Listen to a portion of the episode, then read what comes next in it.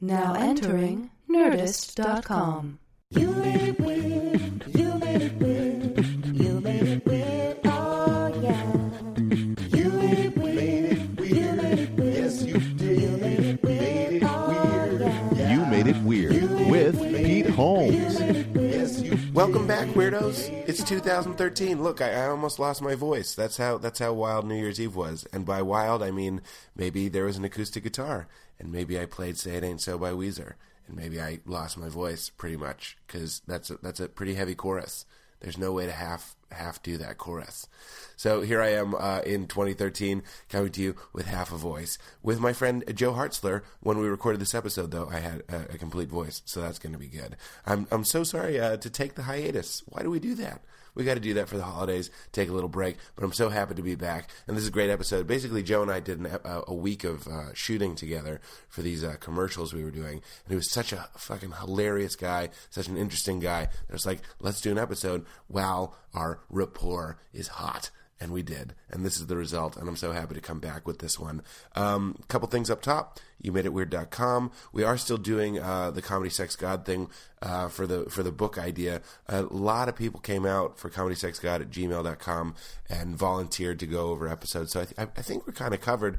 But in the meantime, if you have a favorite moment, something profound, something funny, something interesting that you think might belong in a book, uh, that might not necessarily necessarily be about this podcast, but would just be about the topics of comedy, sex, and God. If you think there's something that we said on the show, email it to comedysexgod at gmail and uh, make sure it gets in there. Um, the other thing, we have some tour dates coming up.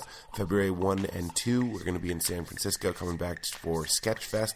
We're doing a live You Made It Weird at Cobb's on Saturday, February 2nd. Those are always a really, really good time. Please come out to that, weirdos. February 21st to, through the 23rd, I'm going to be in Madison, Wisconsin at Comedy Club on State. Going to bring uh, Chris Thayer with me for 500 weeks. oh, God. Oh. I might have played Wonderwall too. March 9th, uh, Grand Rapids, Michigan for Gilla's Laugh Fest. That's going to be fun. We're going to be doing a live with it uh, there as well. Uh, the sponsor is Amazon. We know this by now.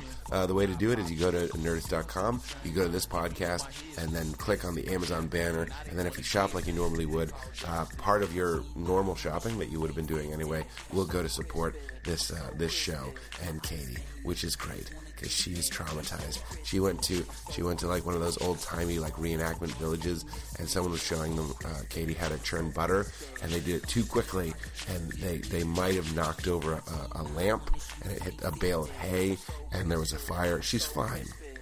She's fine. But she was traumatized. There's a reason we don't have like lamps and hay around anymore because it's very dangerous, and we don't churn butter in, in the home near lamps and hay. So, nearlampsandhay.net is another plug. Uh, that's it. I am losing it. Guys, thank you so much uh, for listening to the show, and thank you for coming back to the show. Happy New Year. Enjoy this episode. And it's been Someone said to me today, so you get to meet Katie. ah, Joe. bit of a Very let, nice to meet bit you. of a letdown, innit? no, this character is the worst. Ah! That's recording, and I'm gonna keep that You have to in. understand that this Yeah, I got my character, hopes up, didn't I? this Yeah. Hmm. voice is this the worst. I thought Katie, that sounds like a Mm. nice girl. I'm chewing off Mike, haters. People hate when you chew on Mike. Mm-hmm, This is a banana, though, isn't it? Isn't it? What you eating? It's soft. Soft. What is it? What it is it? What is it? It's soft, right? Right. You got yourself a big arrowhead. Yeah. Got a big water, big cold one. One liter, Yeah. one metric liter. Yeah. Probably do the whole podcast in this voice, yeah?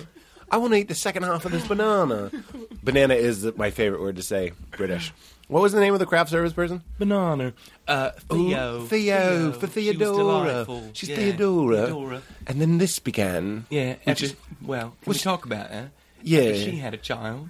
she did have a child. That was weird. Yeah. Didn't see that coming. You're going to wear your cans, mate. Yeah, put them on.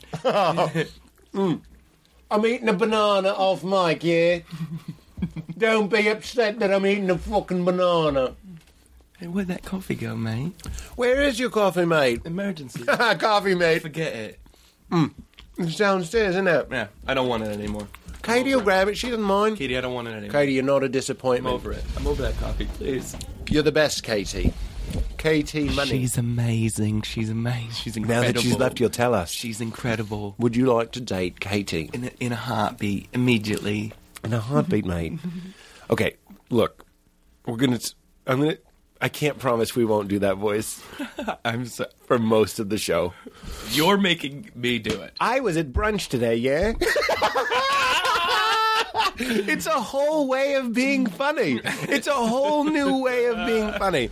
I went to brunch with Kumail and Emily, who just made us start late because of the indoor kids. Wait, what's the show called? The in this show? No, that show. That just what's this one called? the outdoor kids. we go out and we do things, yeah. Talk about it. Yeah, talk about it. It's Um, I was there, and they just requested it. They, it's like putting a pound in the jukebox, isn't it?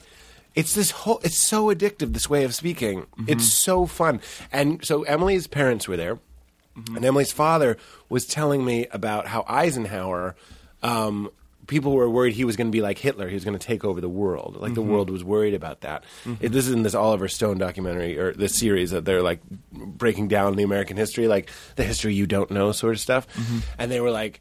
Eisenhower went all around the world being like, "Don't worry, I'm not going to take over other countries. I'm not going to take over c- other countries." And then, and Emily's dad is like, "But then he went and took over the South American country, and then he took over Iran." Right? That's when they put the uh, the guy from Argo. What's his name?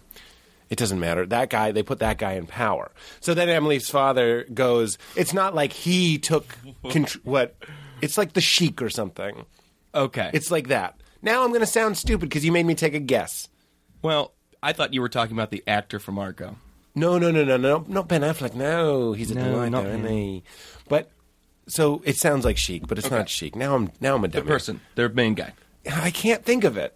Ah! president, president. They put the guy in power. Mm-hmm. It's and that's the the impetus for the movie Argo. There's a, they have a president, and then they have a what? They have a supreme leader or something like that, right? Iran. Oh. Let's not talk about politics and geography. We don't. We're That fucking two of my idiots. least good subjects. So let, me- let me- the, Okay. so he, then he's like, so Eisenhower took over Iran, but he didn't rule it himself. He put someone else in power, and then just immediately because of this British voice, it's so much easier to be funny. I was like, yeah, it makes more sense doing it that way, right? What's he going to do? Go over on the weekend, yeah? Just be, just just Yeah. rule, rule the U.S. Monday through Friday, yeah? Look, run Iran on the weekend, not going to work, yeah. You know, fly over, play nine rounds, run a country, fly home. Doesn't work that way. It's a lot of work running a country. It's a bunch of work. It's not a picnic, is it? It's a seven-day-a-week job, Isn't it? yeah. Yeah. You can't phone it in. Yeah, you the got re- flights alone have to be at least 12 hours. Yeah. That half your weekend's gone in it. You have literally got to clock in and never clock out ever. You never get to. When's my break? Never. Don't get don't get elected. Then's your break. Write a book. Die.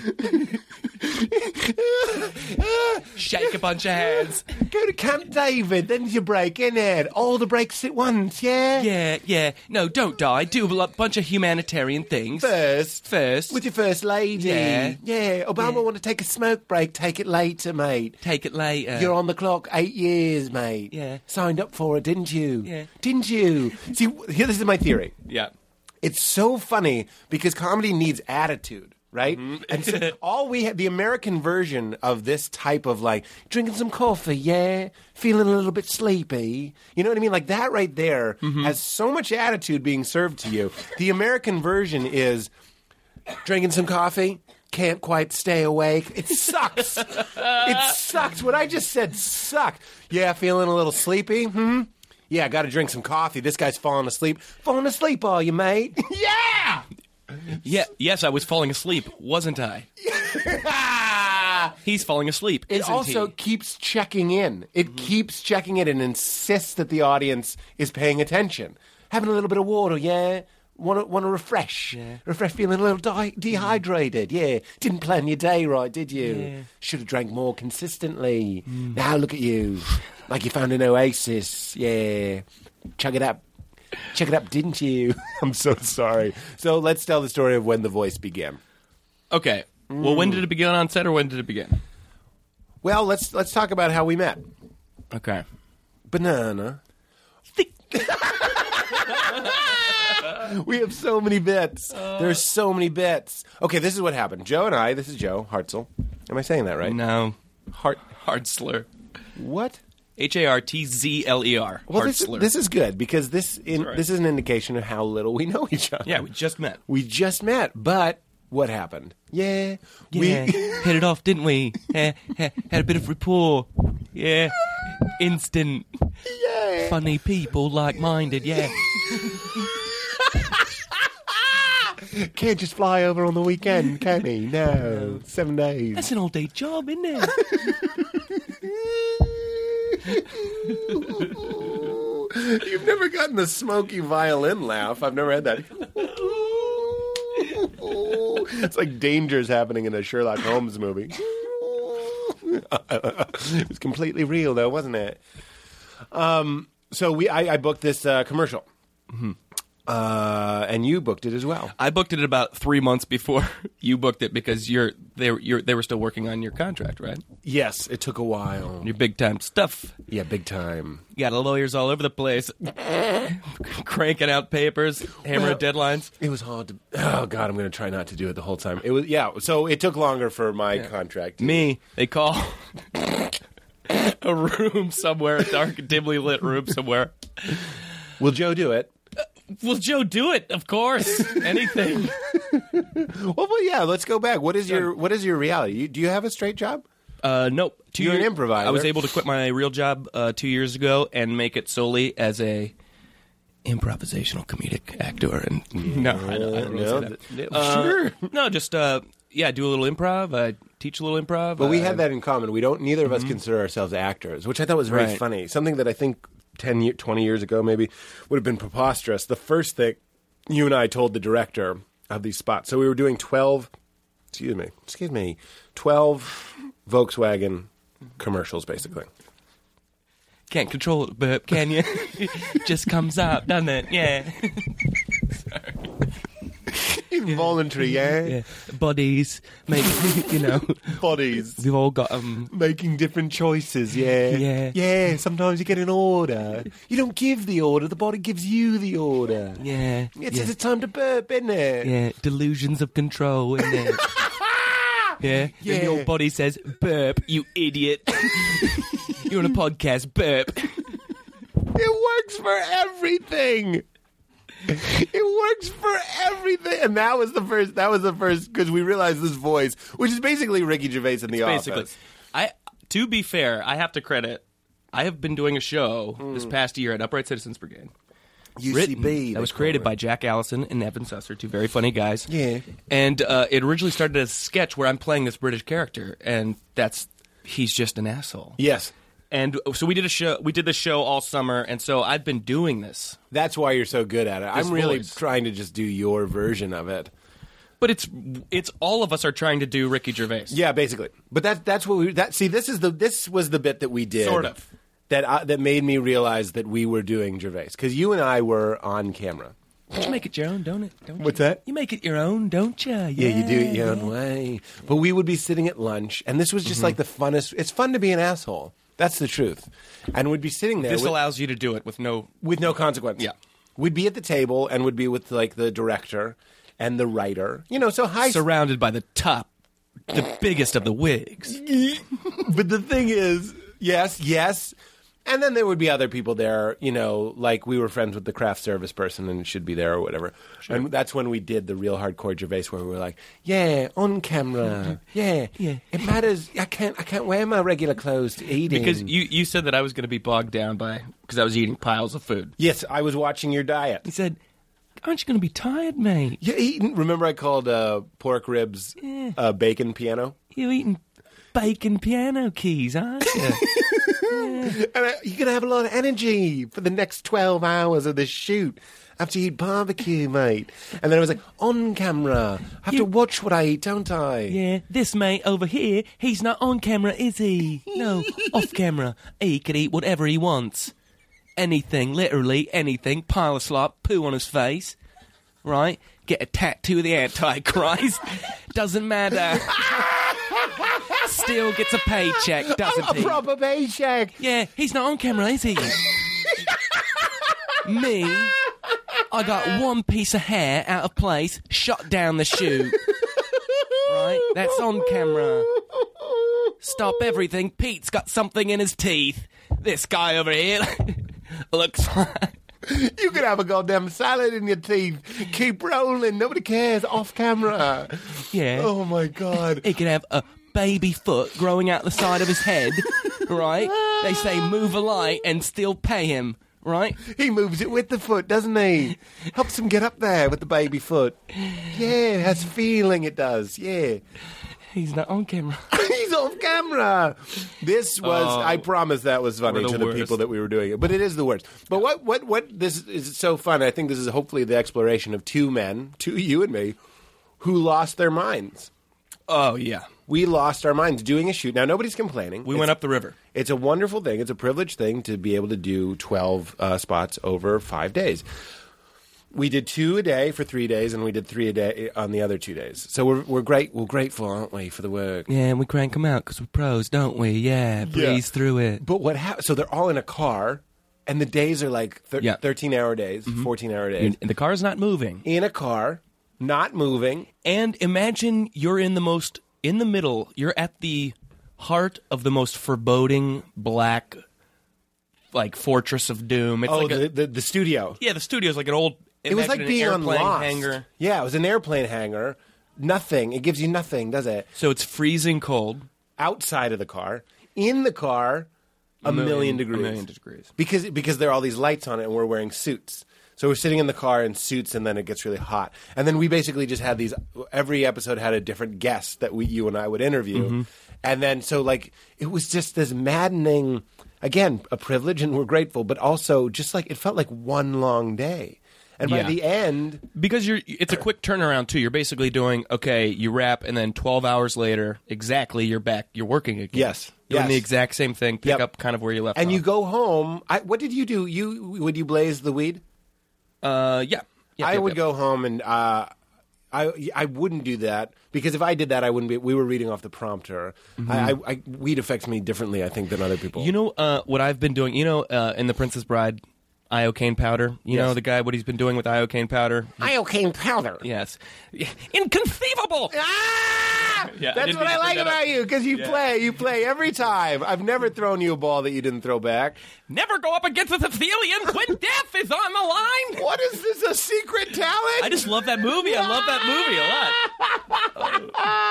Stop that rhyming, and I mean it. Anybody want to beat it? Ah! okay. But what he's been doing in that movie, how he defeats the Sicilian, yes. is not by wit. It is sort of by wit, but he's been developing a tolerance Yes. to iocane powder. he put in both This is what I've been doing for years. with the weed, with the weed smoke. Yeah, yeah. To me, it's just like cons- it just makes me pretty consistent. I don't go to outer space. Yep.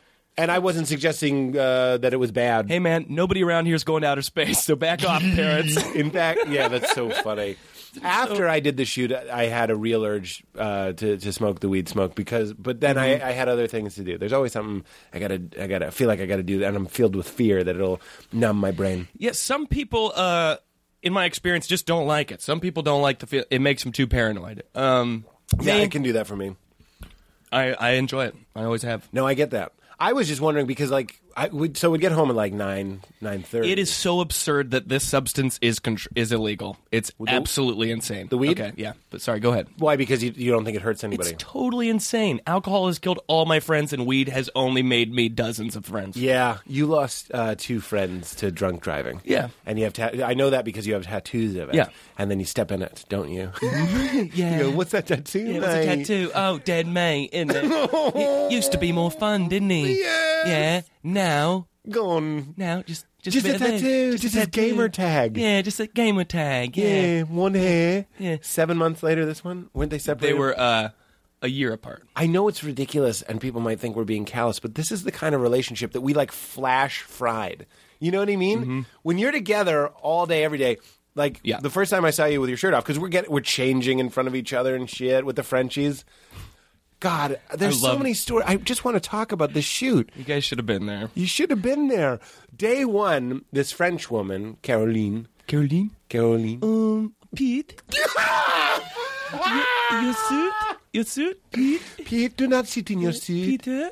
Dad, do you know you got to keep your eye on this one? Do you remember when I made her Yes. partner laugh so Yes, hard? with the- What was it? Wait, it was a- just the tip. Yeah. Like, there's this woman who barely speaks English. Oh, she's she was French. great. She and was I great. finally made her crack up with a just the tip joke. and she was laughing till she cried. She sat down and cried with laughter. It was- finally. It was glorious. I was so happy for her. And did I Yes. even say it at the moment? I was like, I'm so it's so I'm so happy to watch someone have, have that much. She was just she was dying. It There was great. another element to it where it was like she doesn't speak the language that well, so Yeah. to get a joke Yeah. was another level of joy. And then like uh, just the tip joke is just just covert enough that it takes a little getting. She probably for her she was like, oh wait the tip, oh the tip, the, Uh, we we the, the tip of the penis, and then she sat down. it's a pee-pee. Pee-pee. she sat down and had a revelation. And she was probably remembering times in her life. Like I wonder if Oh. she went to some speci- specific A uh, like windmill. an inside joke in her yes, life. of course. Or an incident, maybe a sexual one. Yeah, yeah. But she, so day one of this shoot, these French women were dressing us, and we were very, very polite. Day five, when I needed to take my suit off, I would stand up and yell, Bonjour! Bonjour! Bonjour! And they loved it. I swear to God, I'm good at telling when people are just tolerating me. They were These having fun. French women would come over and go, "Oh, he has called me bonjour, okay, all right." I love the way Brit- uh, they say "okay." Okay. Uh. Oh, you need me to take your jacket? Okay, okay. I hang it up for you. Oh, it is stinky pee pee. Could you I know imagine this if is it was offensive. I reversed? don't care. What if we were? What if I'm working in France? Yes. and I'm working with somebody, and every time they need me, they go, "Hello." I think they would. Hello. And then you'd come over and go, all right, all right, yeah, I'm American, I'm American. Here's your suit. I Mm-hmm. would wear a cowboy hat for sure. oh, of course. You'd just be a cliche. So, okay, so we had Frenchies. They were great. wonderful Frenchies. And then we had uh, w- a wonderful British craft service person. Oh, and then we were talking about your, your dead mates, yeah. Mm-hmm. Yeah, because my wha- mates. what's weird is Best I, mates. you yeah. told me about your best mates dying, and here we are kind of joking about it. because day one, of course, I was reverent, just like I was Mm-hmm. with the Frenchies, and then day five, I'm just making you making jokes about like, wish they were here, yeah, still Yeah. would be fun, Yeah. more fun. Do you want to talk about it?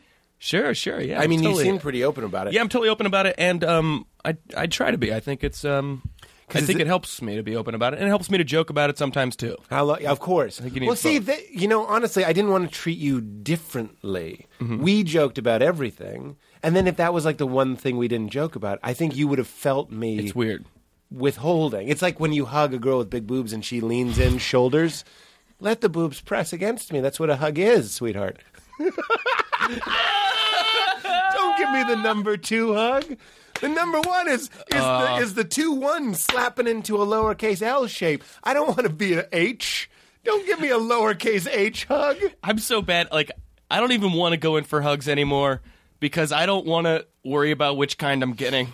You mean Because when it's the, the awkward one or one the H? Yeah, when it's the awkward one, I, you just take it so it's like, oh boy, really? You think I'm a am I Oh, am I a creep? am I a creepo? You know what you do, ladies. If you don't like mushing your boobs on a guy, don't hug me. That's choice A. Choice B, go for the side hug. Yeah, but that one is also feels bad to me in my soul. Yeah, I agree with that. Give me a high five. I'm a big. Give me. Ah!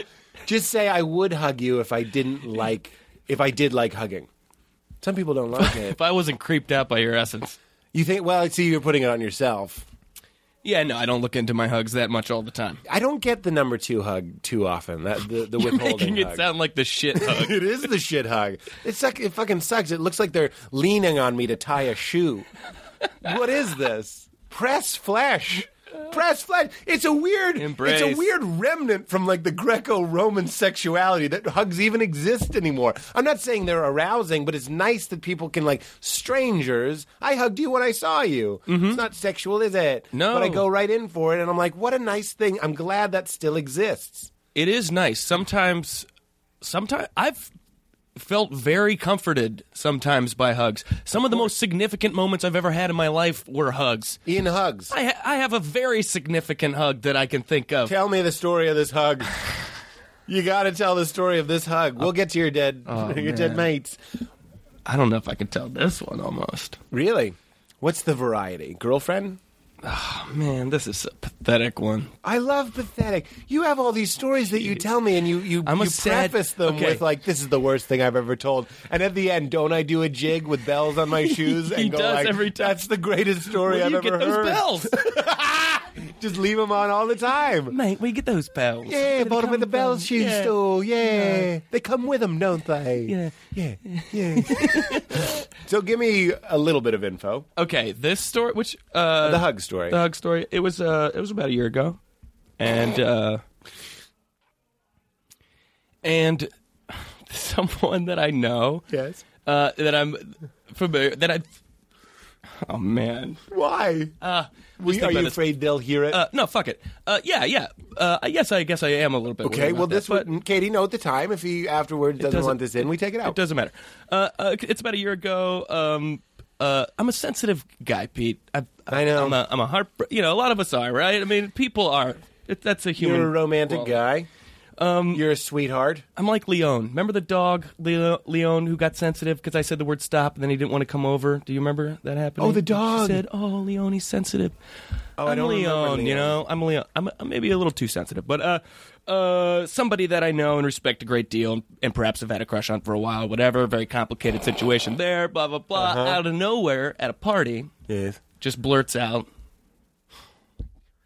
just basically conveys that like I like you and uh, and then I'm just like stunned in the moment and I'm like wow wow amazing How did because you not tell me this in the car? Jeez. Keep going. this one's oh boy this one's been killing me um It's great. Don't you know the healing that's and about it's so to it's flood such a over you? stupid little thing that's the thing is it's like such a stupid little incident and I've had a million of these you know incidents um but this one for for whatever reason uh struck me may- maybe it was at the particular time that it caught me or something like that and I was like oh whoa holy smokes you know Is that what you I said? didn't say that. I just said You're at a party though. You're in a social situation. Other people are there. other people are there. It's in the midst of a very public social situation. So other people are witness to her being like, "I like you."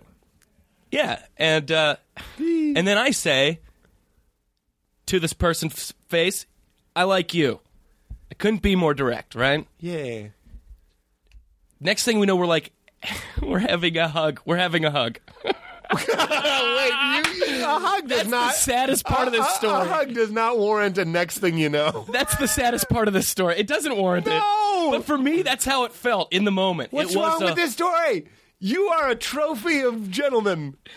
I put you on it my was an mantle. embrace. It was like an embrace, and it was like a it was like a thing, you know, and it was like a thing that happened, you know, and to the point that it was like a, a significant thing that afterwards, some people came up and clapping me on the back, going, "Hey, you know, what, what's going on?" You know, after the thing was over. The hugs. Jesus. What? See, this And, is what I'm, uh, I'm about to put my bell shoes But this on, is, man. it's such a little sig- insignificant thing, and nothing came up. Nothing, nothing happened. after Yet, that, this That was, three it. weeks ago, This was a year ago. This was a a year. year ago.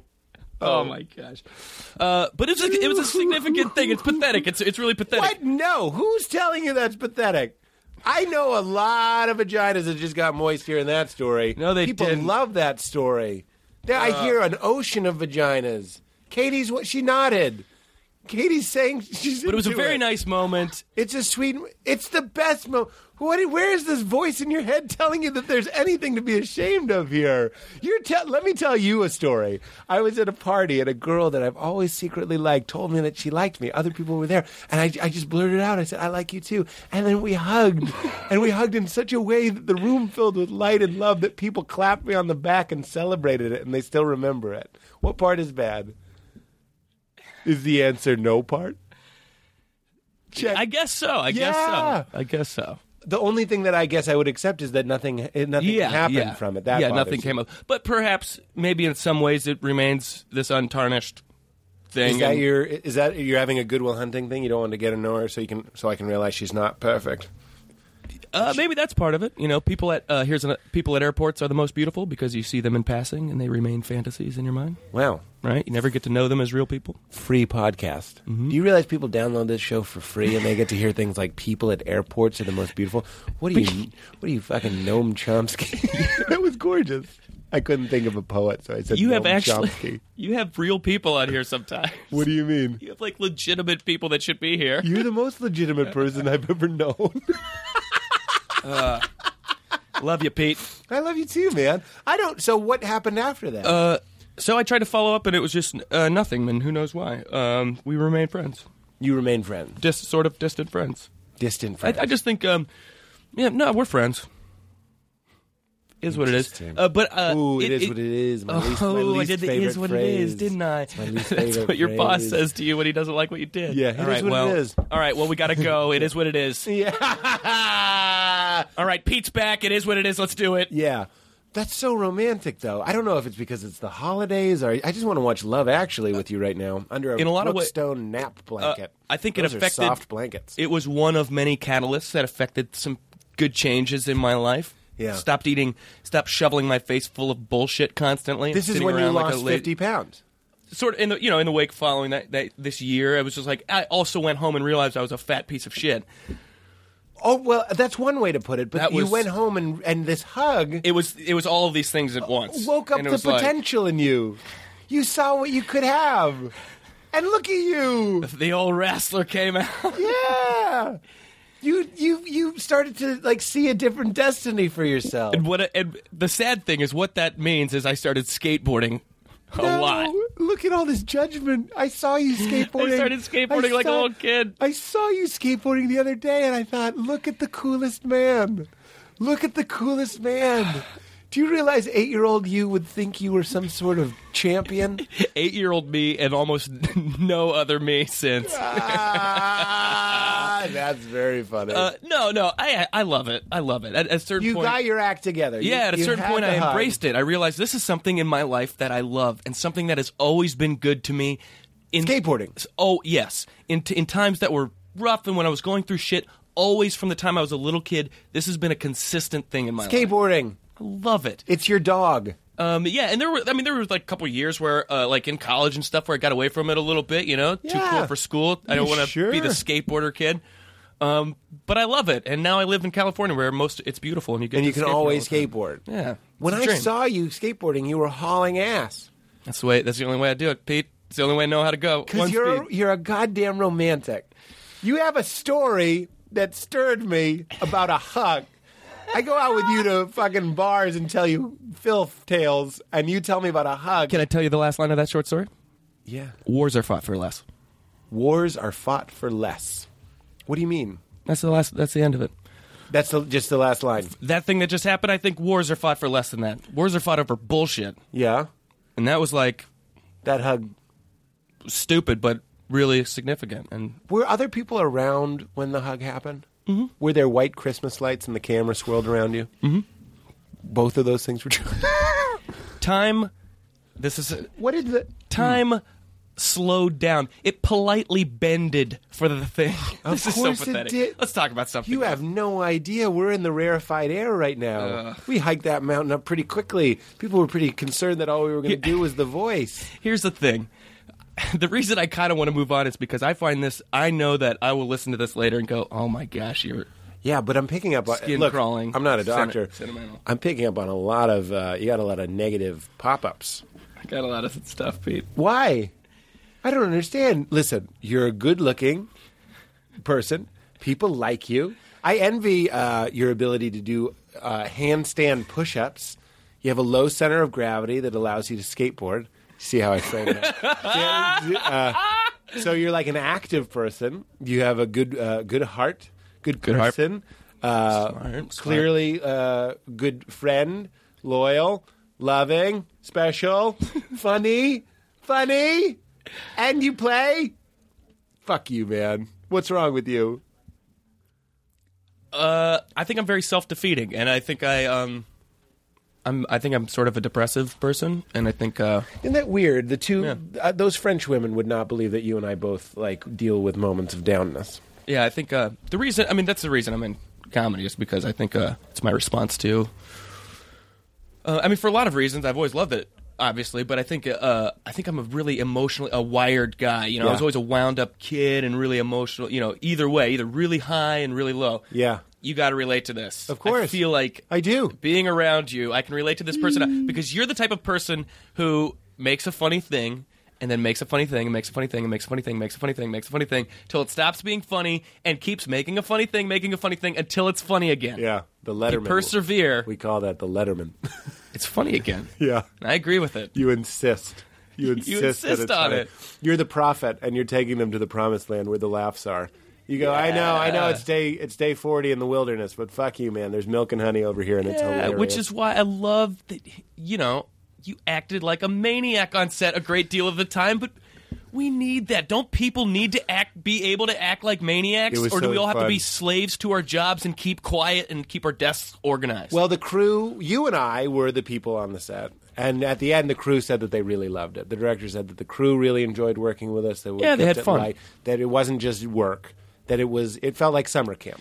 And you know what I loved? Uh, after the first day or partway through, I saw a couple of like the camera guys grabbing headsets and stuff like that, and I appreciated that that Oh, to they were listen. like, yeah, wanting to be a part of. They don't have to listen to the Right. dumb actors rambling on in the Yeah. car.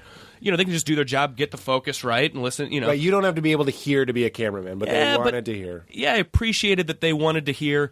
And then you get that, you see that visual feedback. It helps you be funny too to see Yeah. that. Oh, somebody's enjoying this. I'm not just Yeah. speaking this out into the void. Well, the we're cold both camera. Ugh. live performers, so I Yeah. was watching to see if the cameraman was laughing. But you think you think comedy is a response to a, a certain darkness. I think that's true too. Yeah, yeah. I- If I may, Please. the like Chelsea uh, Peretti, there you go, makes fun of me because my favorite movie is There Will Be Blood, which is a very dark movie. It's a very very dark movie, and she's like, you can't be the person you are and have that be your favorite movie. It's one or the other.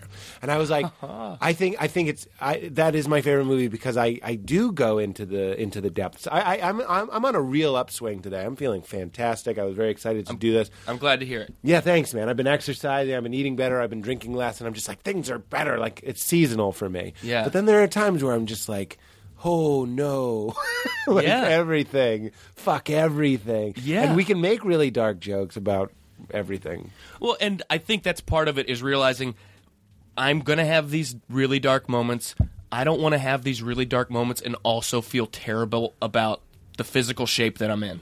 Isn't that funny? Like on top of that, I also well, what can you control? yeah. So you had a magical hug. This is a great story. It felt good. You had a magical hug, and then you got your shit together. Got my shit together. It's so weird. I, I find the more I think about happiness and, and, and the, the pursuit of happiness, is that most people, I think, know what they ought to do. I think everybody knows what they ought to do. The answers are always the same. And then, like, what we need to do is find the will to do them. And, like, uh, it's, it's very, very difficult because people associate. Like uh, exercise, like you started exercising and eating well. People associate that with depravity, being hungry, being uh, sore, sweating, um, having to get up early, losing sleep, uh, losing time with your friends, losing time drinking, or whatever it is that you like doing, uh, instead of associating it with Sitting alone in silence. what's that?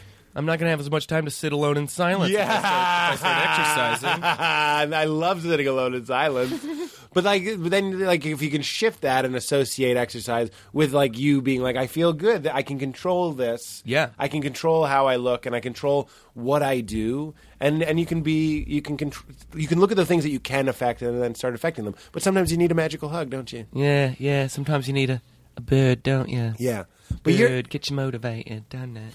a bird or you know what it did for me is I I broke up with a bird. Mm. And that's when I got my shit together. Got to have a chip on your shoulder, right? There's got to be a chip on your shoulder. You need something like uh, what is that book, uh, Man's Search for Meaning, about the people in the Holocaust, right? And the people that survived, or the one that wrote the book that survived, said that he had to have not just a chip on his shoulder. I, that's so such a minimal way to put it, but he was like, "We need to survive this to stop it from ever happening happening again." Yeah. I need to live to be a witness to this to make sure it never happens again. So that need to exist. Certainly, people were dying that had that outlook. I'm not saying magical thinking saved these people, but it might have it might have helped them through, or at least the author of that book seems to imply that that not giving up hope helped him through. Sure, a really sure. difficult time. So I know that's that might seem tr- I know that's trite to apply that to a breakup or something, but you need something to be shooting for. Yeah, and I'm sure in the face of that, a lot of times dying would seem like the easier thing to do. Like, Yes. this is very hard. This is probably horrible right now. Right. Living is horrible, but if you've got a goal, if there's a reason that, uh, that It affects your behavior probably on some level. If we can take this out of the Holocaust, because that's Sure. just too lofty of a thing. but on some level, if you uh, believe that, that a good girl is waiting for you and a good life is waiting for you, and if you believe that you deserve those things, I know that's weird, but you have to give yourself that permission and that green light to have the things that you want. You're going to act differently on a subconscious level. And one of the things I think you're going to start skateboarding like a goddamn champ and loving that hug, you magical little man. Yep, Uh, yep, yep. You're weird with relationships. That was one of my favorite Yeah. things to talk about. Yeah. was that you? Uh, I feel like you're okay talking about this. Uh, Sure, you sure. dated a, a pastor's daughter. I sure did. a PK. I dated her so hard. You dated the shit out of I this woman. dated the shit out of this girl. you. You dated the Maccabees out of the Catholic Bible. We we were probably dating for a year before we held hands. hello. Well, maybe not a year. We were Ring- probably dating for yeah, we were probably dating for a year before. Yeah. Hey Joe, if was- it's even near a year, Guys, I was that's- participating in a cult, is what I now look back and realize. That's fascinating to me. I want to talk about this so badly. I'm so interested. In Um, fact, didn't when it came up on set, I was like, save it for the podcast. yeah, at a certain point in my life, around a time that I think is a vulnerable age, when I think a lot of people do, uh, I really doubled down on religion. I was always really How old were you? raised going to church. Um, I'm 16 about now, 15, 15, 16, just old enough to start feeling bad about masturbating, Mm. right? Just just old enough to start thinking that if I smoked pot, that that was a drug and that I was going to be a terrible. A hor- I was on a road to nowhere, right? Yeah. Um, uh, so just old enough to start feeling bad about that stuff, and uh, all the weird girls girl stuff starts happening, and you want to have a girlfriend and, and everything. But uh, and I really doubled down. I was always going to church. You know, my parents were always really, you know, but we went to different church. We went to like a Mennonite church. We went to Methodist church, uh, non-denominational church, um, and then this was the Where church do you stick? this was a Baptist church, a very like big, big, um, pretty contemporary with the music and stuff. Drums. There's a drum- Oh yeah, there's, a, drum drummer. kit. There's yeah, uh, really charismatic pastor, huge uh, pretty Showbiz. affluent church. Yeah, and uh, really hardcore fundamentalist. We read King James version of the Bible. Uh, all this stuff. So I kind of doubled down at that point and kind of had my, you know, went through a re, kind of a rededication. Were you trying to define yourself, or were you tr- trying to salve the? I guilt? was trying to be good. And here's the thing: I think a lot of people it comes out of oh, I, like I want to do good in sports. I want to do good in my grades. What's this other thing? There's a spiritual world. There's a religion. I would like oh well, I'm going to be the best. Yeah. I would love to be God's favorite. I wanted to be a man after God's own heart, like David. I was going to say like David. right? Uh, You're in a safe place. So I approached it like anything else, probably. And Sure. so throughout my life, many times I, you know, prayed. I can remember the first time I prayed when I was probably four years old. And I'm, I'm praying and closing my eyes. Di opened them. I didn't see angels, so I did it again. I, was, you know, prayed through the whole thing. I said all the phrases. I want to ask Jesus into my heart. I want to go to where mom and dad are. I believe. I'm confessing with my mouth. Right. I went and told people all these things. So th- those a couple experiences like that happened throughout my life. But I Were really you open your eyes looking for angels because yeah, I thought I was gonna have when I was a little little kid. I thought I was gonna have a religious experience, and then it was like, oh, I guess this is it.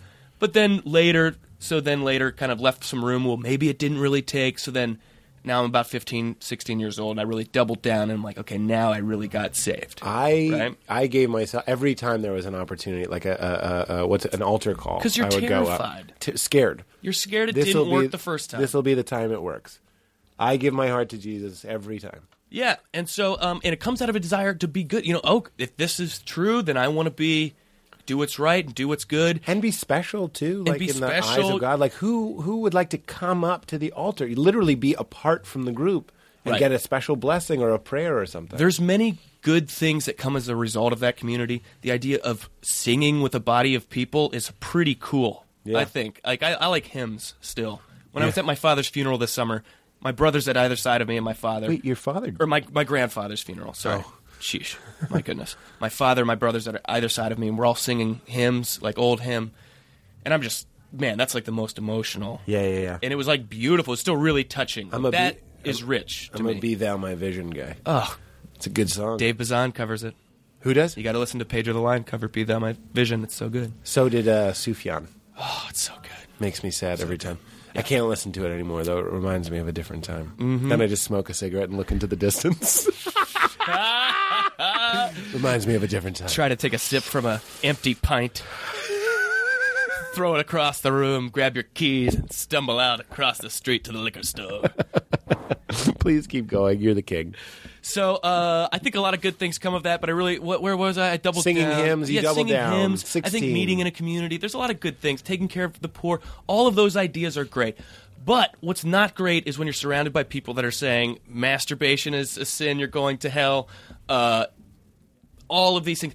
Uh, when I was made to evangelize strangers in really weird, deceitful ways, we took a trip out here to San Diego, and I, it's one of the biggest regrets I have is that we were like really manipulative and deceitful in the ways that we were trying to uh, talk about God and bring up this conversation. It was awful. What does that mean? Uh, we had surveys, four question surveys. First one starts out something like, "What do you think the biggest trouble is facing teenagers and teens today?" This, this, this, or this. oh, it had choices. Yeah, be like drugs, violence, Pregnancy or something. pregnancy, or maybe be something like lack of faith or something, just subtle. And then as it got to, it would start getting more pointed.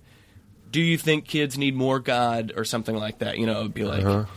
what do you think? And then it- the third one would be like, what do you think about God? Is there a God or not? And then like the fourth one is basically, will you accept Jesus Christ into your heart? like a little trap. It was a little deceitful, ugly, dirty little awful trick. That guess what? No none of the people that I knew at that church, the elders and the older people were approaching people and doing this creepy little deceitful odd little trap and trying to trick people into accepting Jesus Christ. But so they sent out their teenagers to go do their dirty work for them. It felt it felt ugly to me in in hindsight and later It didn't feel honest. it didn't feel honest because even because I remember I got into a conversation with a guy in Balboa Park, and it was me and another person, and this guy was so polite to keep talking with us, and I knew like he's an intelligent person, and he's having intelligent, thoughtful answers and responses, and the frankly the person that I was with. Um, was not having intelligent conversation, Hmm. and I and I felt awful being a part of it. You mean they were they were you had you saw a man who maybe you envied actually. Yeah. That you were like, "Oh, here's a guy who's being thoughtful and not just Yeah. swallowing some other person's ideas." And we're just arguing and, you- insisting and- With a way that you've been taught to fight back against that. and it was really ugly. It was all like, yeah, but don't you think? And wh- why? won't- Why not? Yeah, yeah, yeah.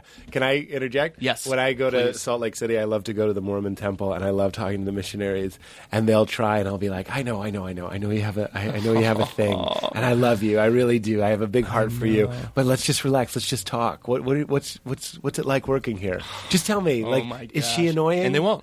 W- like one of them would and the older one would like not and it was so Yeah. fun just for a moment kind of like you with your with your friends who passed just talking to them like people instead of talking to them like mormon missionaries It'd be Yeah. like you like crunchy or smooth peanut butter just anything other and it's like Yeah. it's, they're, they're not allowed to and I, they're not allowed to like talk about other things but to see them kind of be like i guess i could talk about this or be like the statue's pretty weird you think joseph smith was that big scary right it's like a scary joseph smith and they'd be like kind of like giggling a little bit and Yeah. one of them had a mustache two girls oh you can't wax if you love the mormon jews Hmm. keep going I have no idea. I have no idea. Uh, we're, we're working up to the girlfriend so you're in this called baptist church basically yeah. so you felt like yeah. you were doing some And- dirty work And I and I and I um. But at the time, I'm hook, line, and sinker. I'm all in. Hmm. You know, I believe it, and I'm reading my Bible. I'm really trying not to masturbate, and when I do masturbate, I'm hating myself. Uh, I'm hating myself a lot. Pete. You're reminding me of some weird shit. Let's talk about that. Um, yeah, you know, I would really, you know, and then you try to go a long time, and then you do again, and you feel like an awful, awful, horrible person. You're the worst. I'm a hypocrite, Yeah. right? And then we were like, we, you know, every week after church, we would have these like small group meetings, and like by this time, I'm getting into my teens and and, and stuff like this, and I, now I'm starting. I, I graduated high school. Now I'm into the young adults, whatever. We're having these small groups, and week after week, We're having the same conversations where it's like, kind of, how'd you do this week, buddy? It's like, oh, well, kind of fell back into the same kind of stuff, you know, so just be praying for him. And it was always like that. And it was like the same I conversation can't over believe and over. what you're just saying. Every week in small group, when they said prayer requests, I would say lust. yeah, exactly. And that's what everyone's talking all And then, But I, pretty soon I didn't even realized- say I've been jerking it a lot. Exactly. I said lust. Lust.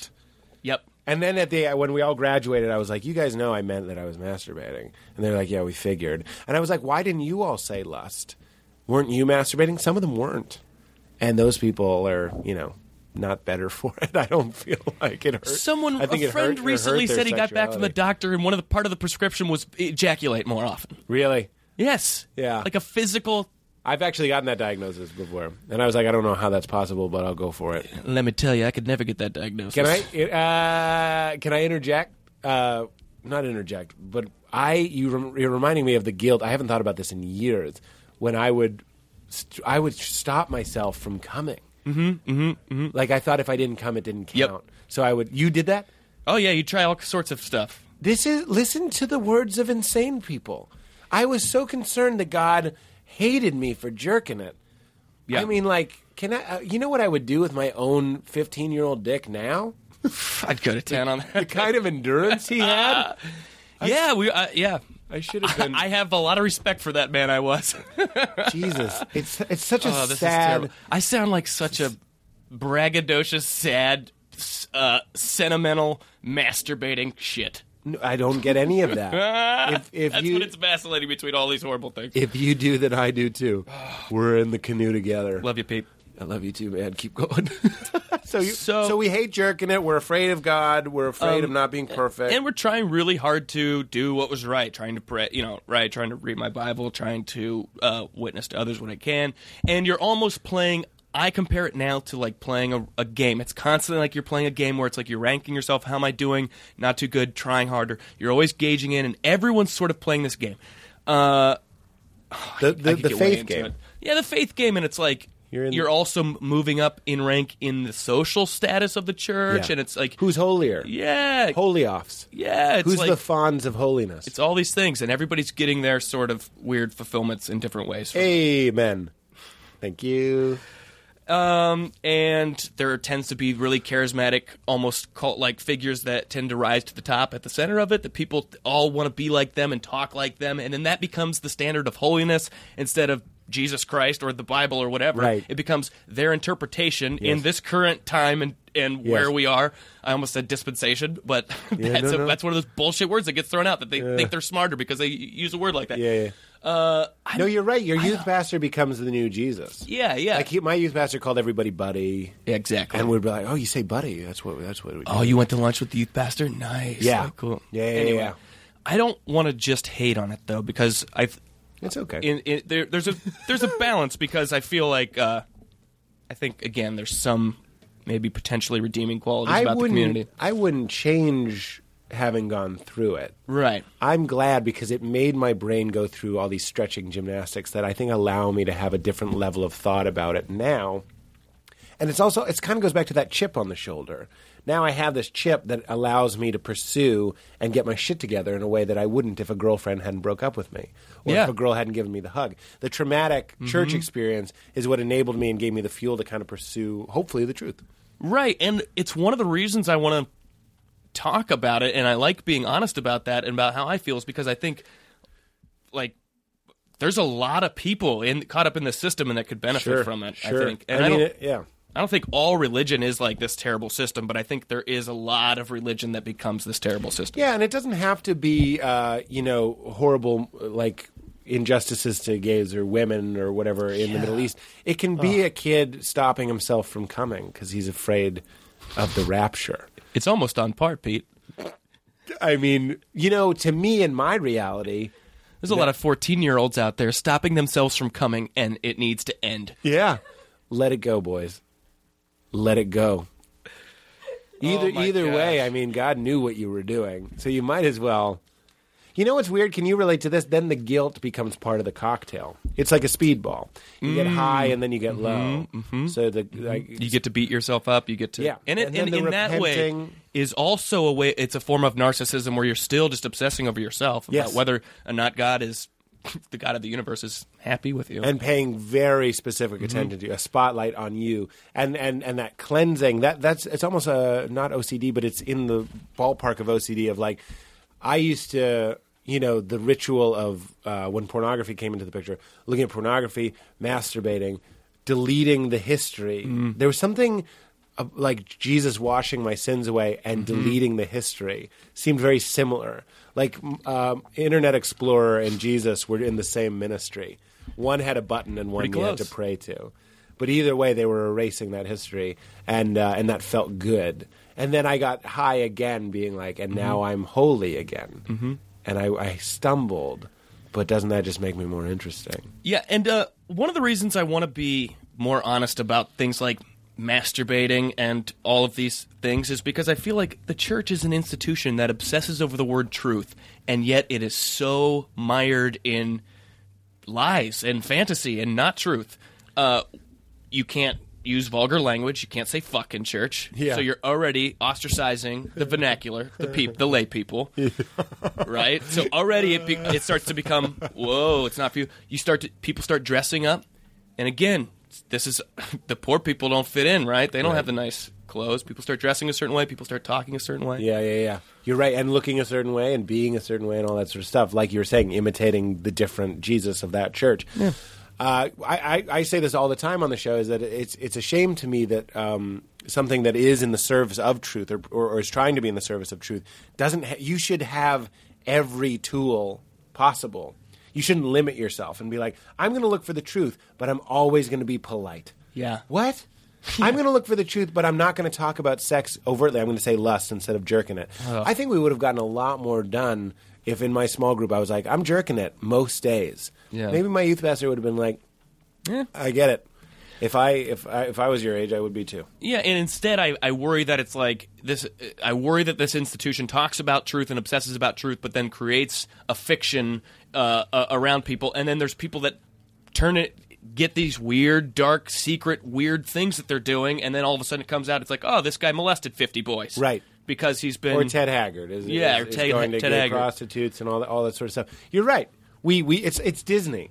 And Mm-hmm. in the in, in those tunnels underneath Disney, instead of that's where you go to get a cu- cup of lemonade with your Mickey head off, that's where you're fucking prostitutes. Because we Mm-hmm. But- don't we don't live in Disney World. Yeah, yeah. Are there some nice ideas in Disney World?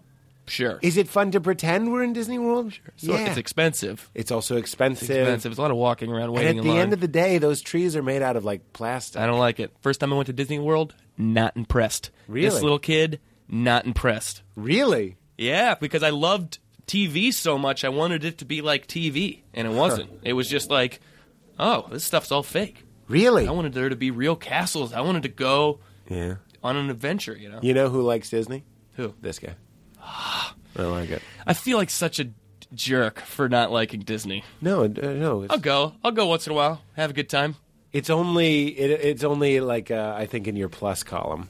I, I look at my love of Disneyland as a as kind of like a shameful thing. I'm like I'm into this. I want to get Sebastian's autograph. I'm a dirty man, and I want Sebastian's autograph. Okay, so how do we get to the PK? Pastor's kid. All right, so I start dating the pastor's kid, um, who's a great person. Uh, again, very well-meaning, also very caught up in the system. My goodness, can you imagine being the pastor's kid? Well, talk about people that rebel. talk Oh, about yeah. people that fuck in the Sebastian costume and the, Yeah. and the underneath the. A lot of times Tunnels. they do. This was not the case. I did not get myself one of those. You got a di- you got you got a good one. Yeah, I got a good one who was like really like earnest and um, you know, again, just like me, was uh, all in. So you're 16.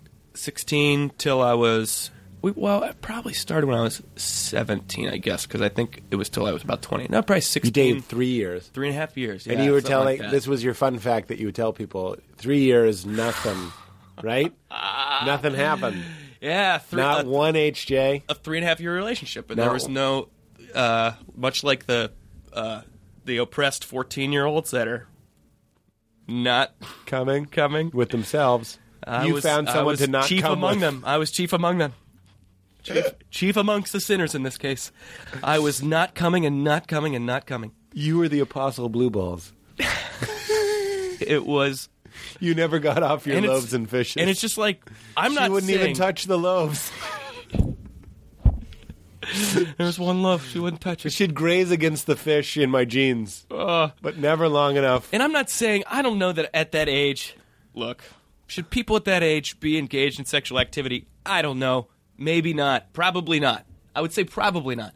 But I would also say, have I had a more sig- significant, committed, earnest relationship since then? No, not even close. I was in love with that person and I was committed to that person. That's. It. I, I'm surprised to hear you say this. And it's like, and, but so we had everything except the You were really into sexual. Yeah, I was She totally was into great. it. And it's like since then have I had a a sincere, as intimate, committed anything relationship? No, probably not. Like maybe I dated one girl that was How did it end? um she broke up with me. Why? Biblical reasons. I don't know. I don't know, man. Probably. I mean, there was probably a lot of reasons. It was probably a lot of her parents. It was probably a lot of her fucking friends. Oh my gosh, I tried so hard. I felt like I tried really, really hard for that. I felt like I put out an exorbitant amount of, of, of effort for a young man. Yeah. For a young man, I was real into it. You And- mean- but I shouldn't be bitter about that. I should learn from that experience and move on. And I think it. Yeah, but you could have done what I did, which is I got married when I was 22. You could have done that. You're exactly right, Pete. That, but I Wow. mean, like that could have been your life. So was that you? I mean, is this how not not the same. It's not it's not the same. But like you were I- getting J's? we were we were straight P and V right there. No bag. Up top. We were having PV and J's. no bag. oh man, I She was, hope gi- she was giving me my no bag lunch of you PV know and s- J's. somewhere there are dudes high fiving unironically over that statement. Uh, Some idiots are I was going. getting PB Check it and out, J's." bro. Hooked up with a chick last night. No bag. Slap me some skin, buddy. Open a beer. I uh, yeah, it was religion that that uh, was a huge factor in me getting married. And uh, in fact, I've said this on the show before, but uh, if I this moment we had oral sex, I knew I was going to marry her. And she knew that, and that is like one of the worst things you can know about a person. That when you're getting blown, you're not like, oh yeah, you're like, I wonder maybe a June wedding. I wonder. I got to get a suit. So you were already engaged at that point, or you just knew? No, no, no. We were dating like a year. or We were dating probably six months. She was she was much more evolved than I was, uh, you know, and she was into that stuff, and she had had sex before, and uh, so she was kind of ushering. See, that's I kind of wonder because you you and I are similar, all right. So we had this like churchy kind of thing, and Which Mm-hmm. I, would- then I don't want to totally hate on. I'm sorry. No, you're fine. I like some of. it's okay. It's fuck vanilla, man. I, you that's a idea. It's, It's like fuck all the bullshit about it. Sorry, Yeah. sorry. No, go ahead. Fuck all the bullshit about it. Yeah, sure. There's so much of it. There's so much that's up to your opinion. See, this There's is so why much. you remind me of Will Ferrell because you're so so funny, and then you can get into this dark murk and just be like, "Fuck all the bullshit." and like when Will Ferrell gets mad, you see that he does have some real anger in there, and that's why it's so funny. I am happy to. I proudly have Yeah. rage to go to. I proudly have rage to go to. Oh, it's but- great! It's great! It's great! It's great! So yeah, the bullshit is the bullshit. I Yeah, understand that. that's And she broke up with you, and you don't really remember why. No, I don't remember. wh- I remember the drive though. I remember exactly the night it happened. I remember we were at church, and I remember it was like one of those. I'm really excited to see you. Like, it's been a couple days or something like that. I was like really excited to hang out with her afterwards. She was being kind of weird, and then uh, we were gonna go out and do something afterwards, and she's like, "Can we just go drive around? Oh no, she knew she had to do it. Can we just drive?" Can I offer you an, a, hy- a hypothesis on why this relationship was so rewarding for you? I've actually been trying to write a bit about this. Is that structure is what makes things fun? Uh, You were participating within a structure. You were both uh, participating in this idea of God and church, and you were uh, conforming to this idea of what a relationship should be based on these parameters that are outside of you, that other people can see, you're obeying, and it's fun. And then, like, structure is also really fun. Then the idea of like main being on that track, being like we're going to get married. You guys were holding hands, then we're going to like have sex. It's going to be a big deal. It's a big deal when it's bad and you get to do it and it's good because you, you said some magical words first. That's good. That's what makes life better. Like if you were allowed to take your pants off anywhere, it wouldn't be fun to take your pants off in a hotel with a with, like with a person.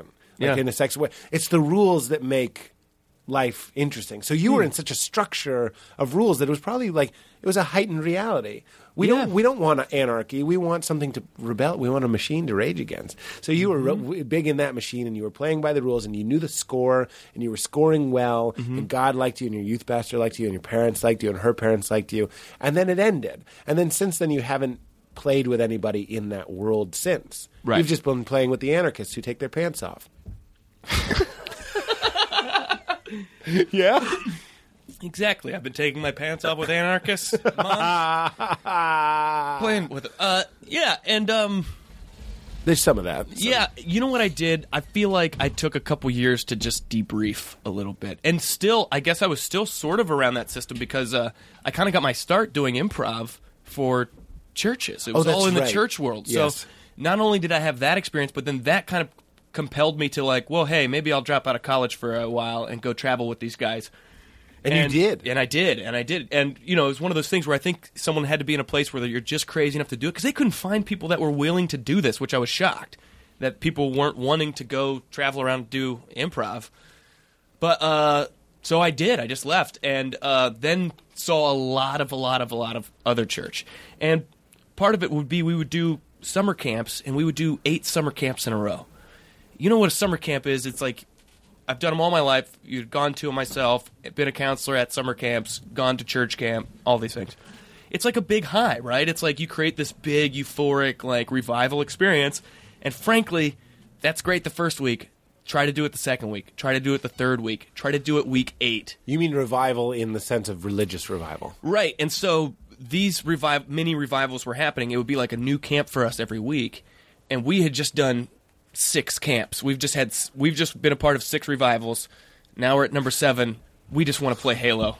we just want to hide in our hotel room Yeah, and play Halo, and it's like you course. you get a little you start to see kind of the other side of it that like. Oh, this is there's a bit of illusion here. Where was the illusion? You mean you were going to the camps after the revival had cooled? Um, i yeah, a- at the camps, you'd realize, oh, all the people that are there for the first week are on this spiritual high. Yes. that's I impossible haven't for heard us that to term main. in a long It's time. impossible for us to try to get on that same page after a while. It's like, oh, you, you know? guys couldn't get on the yeah, it's like we're just there to do comedy.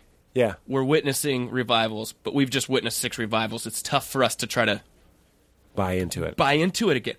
So I think I just got so much church that I just needed to to take a step back from it for a little bit and get some perspective, and I got a lot of perspective. What was the What was the comedy like for the? I, see, all I think is what you can't say. yeah, we just uh, tried to keep it clean, and we didn't do improv about the Bible or something like that. We just kept it clean, and I, I still I'm proud of our shows. I think we did funny shows, and the guy, my buddy Barrick Hardley, very funny man.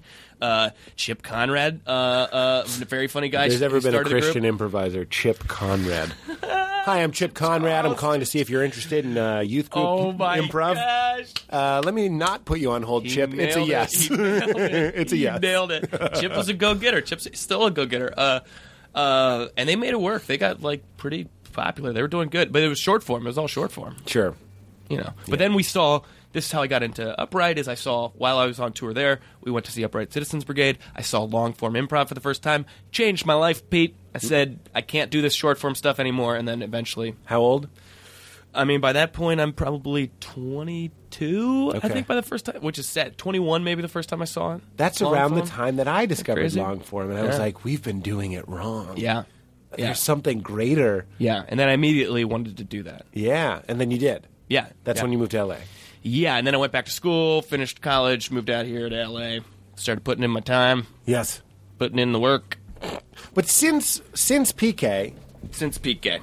you haven't dated many people. I found that very surprising. No, I have not dated many. I think I still have, um, as much as I rant and rave about all this stuff, I still have like maybe some of uh, I don't know. I'm still kind of choosy, and I still don't want to go fuck the whole world. And p- and part of that concept makes me very sad. Like the idea of everyone fucking everyone. I, th- I think I have a lot of sexual hangups.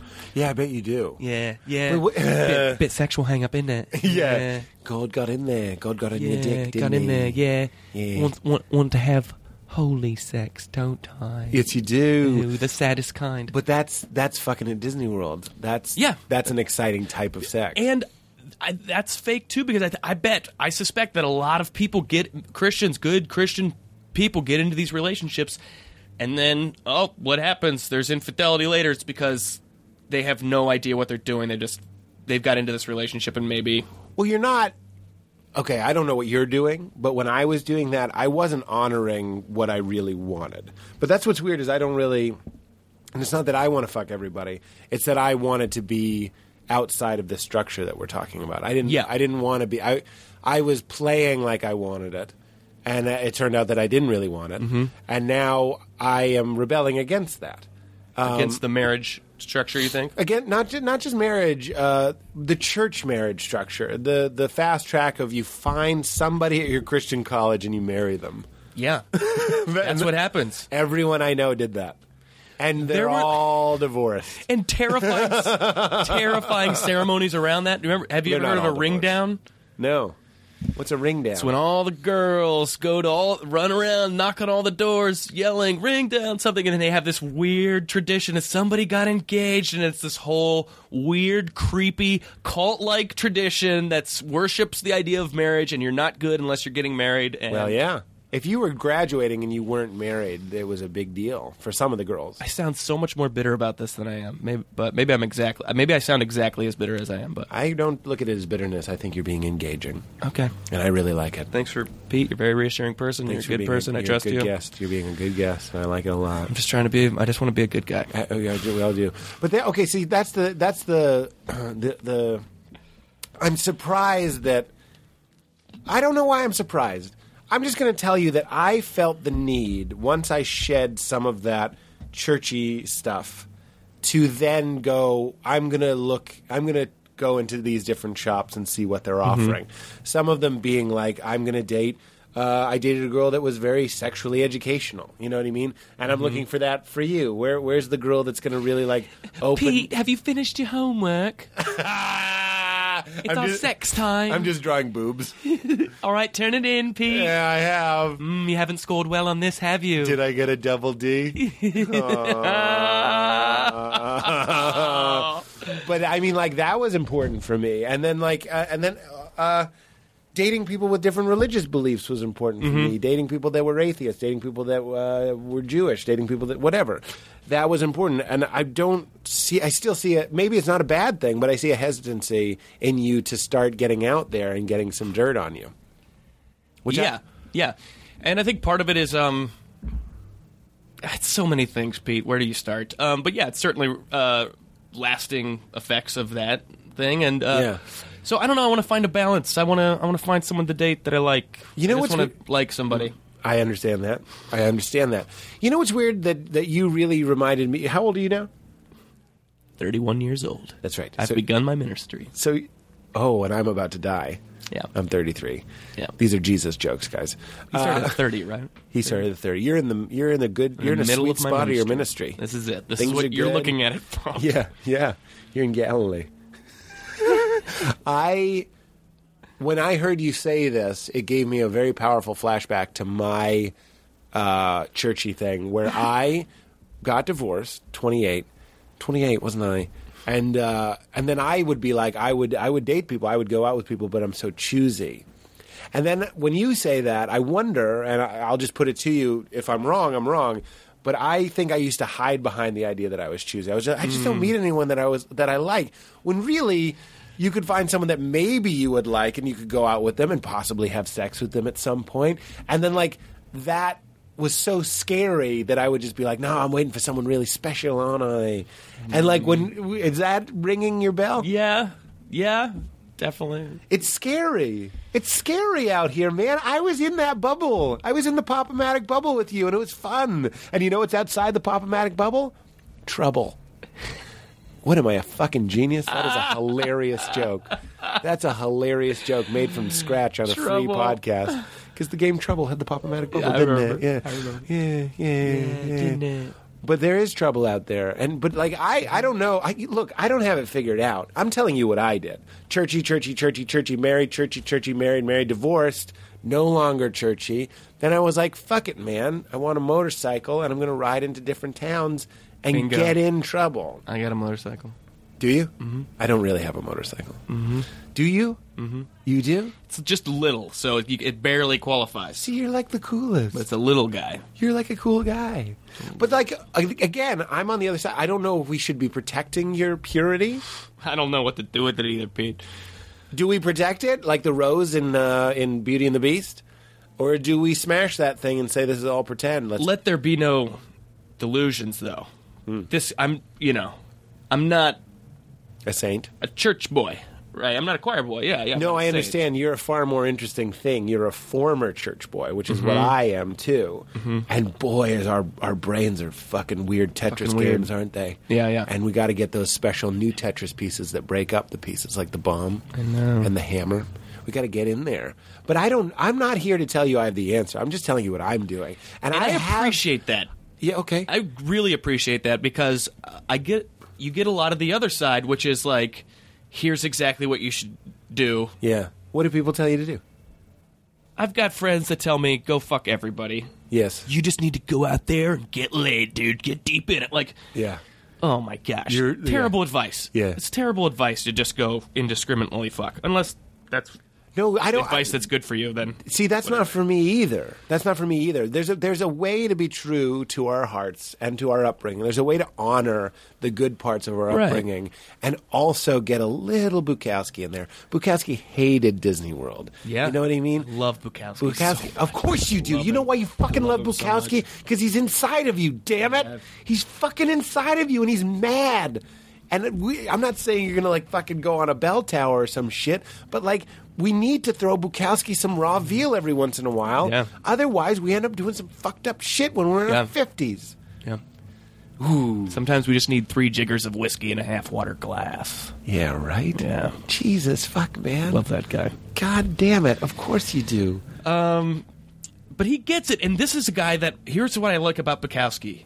I feel like Bukowski is more honest than all of the Christians I know. Of course because he is. He's crucifying himself for us. Every day. Every day he's ripping himself open and probably exaggerating slightly, but he's created this persona that is like the worst. And he talks about his farts and his shits and Yes. his itchy ass and Yes. and but then he'll hit you with the beauty too Yeah. from time to time. You Because just get isn't the that what it glimpse. is? Yeah, it's it's beautiful because it's in spite of all in in spite of all these other things about the man, he's got a few redeeming qualities and he wrote all about it for you. Yes, that's what we were talking about. When when you're a, a youth pastor, you don't have every color on the palette. Bukowski does. He's Yeah. painting with shit brown. Yeah. and he's pa- painting with cum white, and he's painting with the heavens blue. You know what I mean? He's painting with another white that's God's beard. You The know what I mean? embroidered cloths, he's painting with them as well. He paints with all of them, and isn't that It's not Bukowski. That was someone else. it doesn't truth demand all in like you were saying Yeah. double down Yeah, a yeah. pursuit in every way but that's why I, if I'm doing anything, I'm encour- and I'm not encouraging you to fuck everybody. And people told me to fuck everybody. All in, David Petraeus. what does that mean? All in. That's the name of his book. That the uh, the person the person he was fucking uh, wrote the book, and she titled it All In. What's oh no! her name? Called something. Well, uh, that lady, that woman. but I am encouraging you and me to do our best to live a life that helps us shine some light into the darker corners where there might be some truth, Yeah, and not be afraid yeah. but also not be afraid if you don't want to fuck other people. If you don't want to Right. go, I'm not asking you to go out and whore it up, but I am asking you. are you? Because if you ask me, Pete, I'll Uh, do it. yeah, I know I that. will walk outside right now. I will. I will whore it up and down, Pete. Because you're my little robot, aren't you? yeah, suck off a bunch of dudes, won't I? In a, Yeah. in a Mercedes, Because that's wouldn't what I I put on the code. Yeah. Put it on the code, put it in your little floppy disk Yeah, drive. Climb in the back seat of a Chevy Cavalier. Yeah, then the floppy drive goes to your hard drive, Yeah. doesn't it? Give a hand job to a construction worker. Just because I told you to. Yeah. You got to do it. Okay. But I don't, you know. It's so it's funny. It's a funny world. Have a pretzel. You've earned No, it. I don't Have want a a pretzel. pretzel. I'll wait. You want a crisp? Oh wait. Do you want a crisp? Eat a crisp. Ah, I don't need a crisp, Uh, do I? You know, it comes up a lot on the show what we want and what's expected of us. And you and I lived the Heisenberg principle that things that are being watched behave differently. And you were being watched. Hmm. Not only by your fellow Christians, but also by this God, the lifeguard God, Mm-hmm. the God that's watching and cares if you come when you're jerking. so you acted differently. Don't spill your seed and that, yeah, own on it. the dirt. Yeah. Yeah, that, which is a verse about how you're supposed to impregnate your, your brother's wife if you if she's widowed. Yeah, because God used to talk to people, and sometimes he, God would tell people to go fuck their friends. He would tell people who to fuck and who not to fuck. But now he doesn't do that anymore because we're in a different dispensation, aren't we? Yeah. Problem solved. Because God doesn't talk directly to us anymore, does he? No, 'Cause he doesn't no, need to. No, he talks through your pastor, doesn't he? So go there, keep on munching on grey goo, turn into a zombie, won't you? Eating up slop, yeah. Whatever you say, blah blah blah. I'll repeat it, yeah. Tell me to do something weird. I'll approach strangers and do weird things, trying to convince them to believe what I believe, so they don't burn in hell. Everyone's gonna burn in hell if they touch their wieners. so don't do it. So don't do it, do you? That's some primal scream therapy. Yeah, you don't want to. that's don't do it. what's that called? Uh, it's like Gnostic therapy, Gestalt. You just did some Gestalt therapy. you just yelled at God, basically. But it, well, oh, so that's what I'm saying. It's not about fucking or not fucking. I love when Gil chooses to walk by. Hi, little Gil. It's not about fucking or not fucking, Gil. Bye, buddy. There's a little person. There's a little 10 year old boy who walks by sometimes. he didn't hear this. He didn't hear that. it's not about that. It's about honoring the different sides of what's inside of us. And it's about what do you want when you're not being watched. Hopefully, it's not some really fucked up weird shit, but hopefully, there's a healthy and responsible way to satisfy the urges so you don't become some sad, repressed dad. Right, right. And um, I think I don't want to swing the other way because there's this really annoying other side of this where it's Please. just like everything is okay, nothing matters, man. Just do your thing, bro. Yeah. Do your thing, bro. You got to just be you, man. Just be you so much. I'll be me so hard. That's the answer. Is just to be myself so hard. Just to go fuck everybody. Just be me. That's Yeah. not. That's that's bad advice. And then and then I've I've met people that are on that side that are more proselytizing than the cons- than the Sure. Christians. Sure. And trying to c- convince you that uh, you need to believe what they believe, which is nothing. What's weird is I am so much more in that, anno- that second annoying guy's voice now. Yeah. I know, but I hate it too.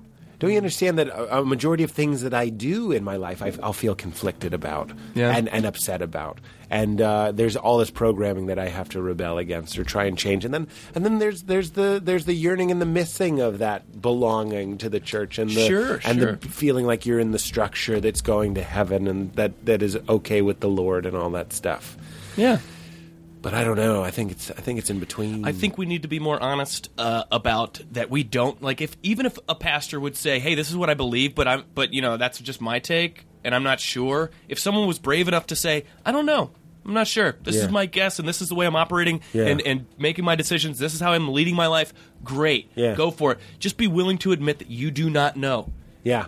That and the answer isn't that I have to know something in my head a certain way Right. and hold it there a certain way if you believe it just right. Yeah, when did that become a virtue to be like, I know the truth per- perfectly? I know the perfect truth, and I'm not open to anything else.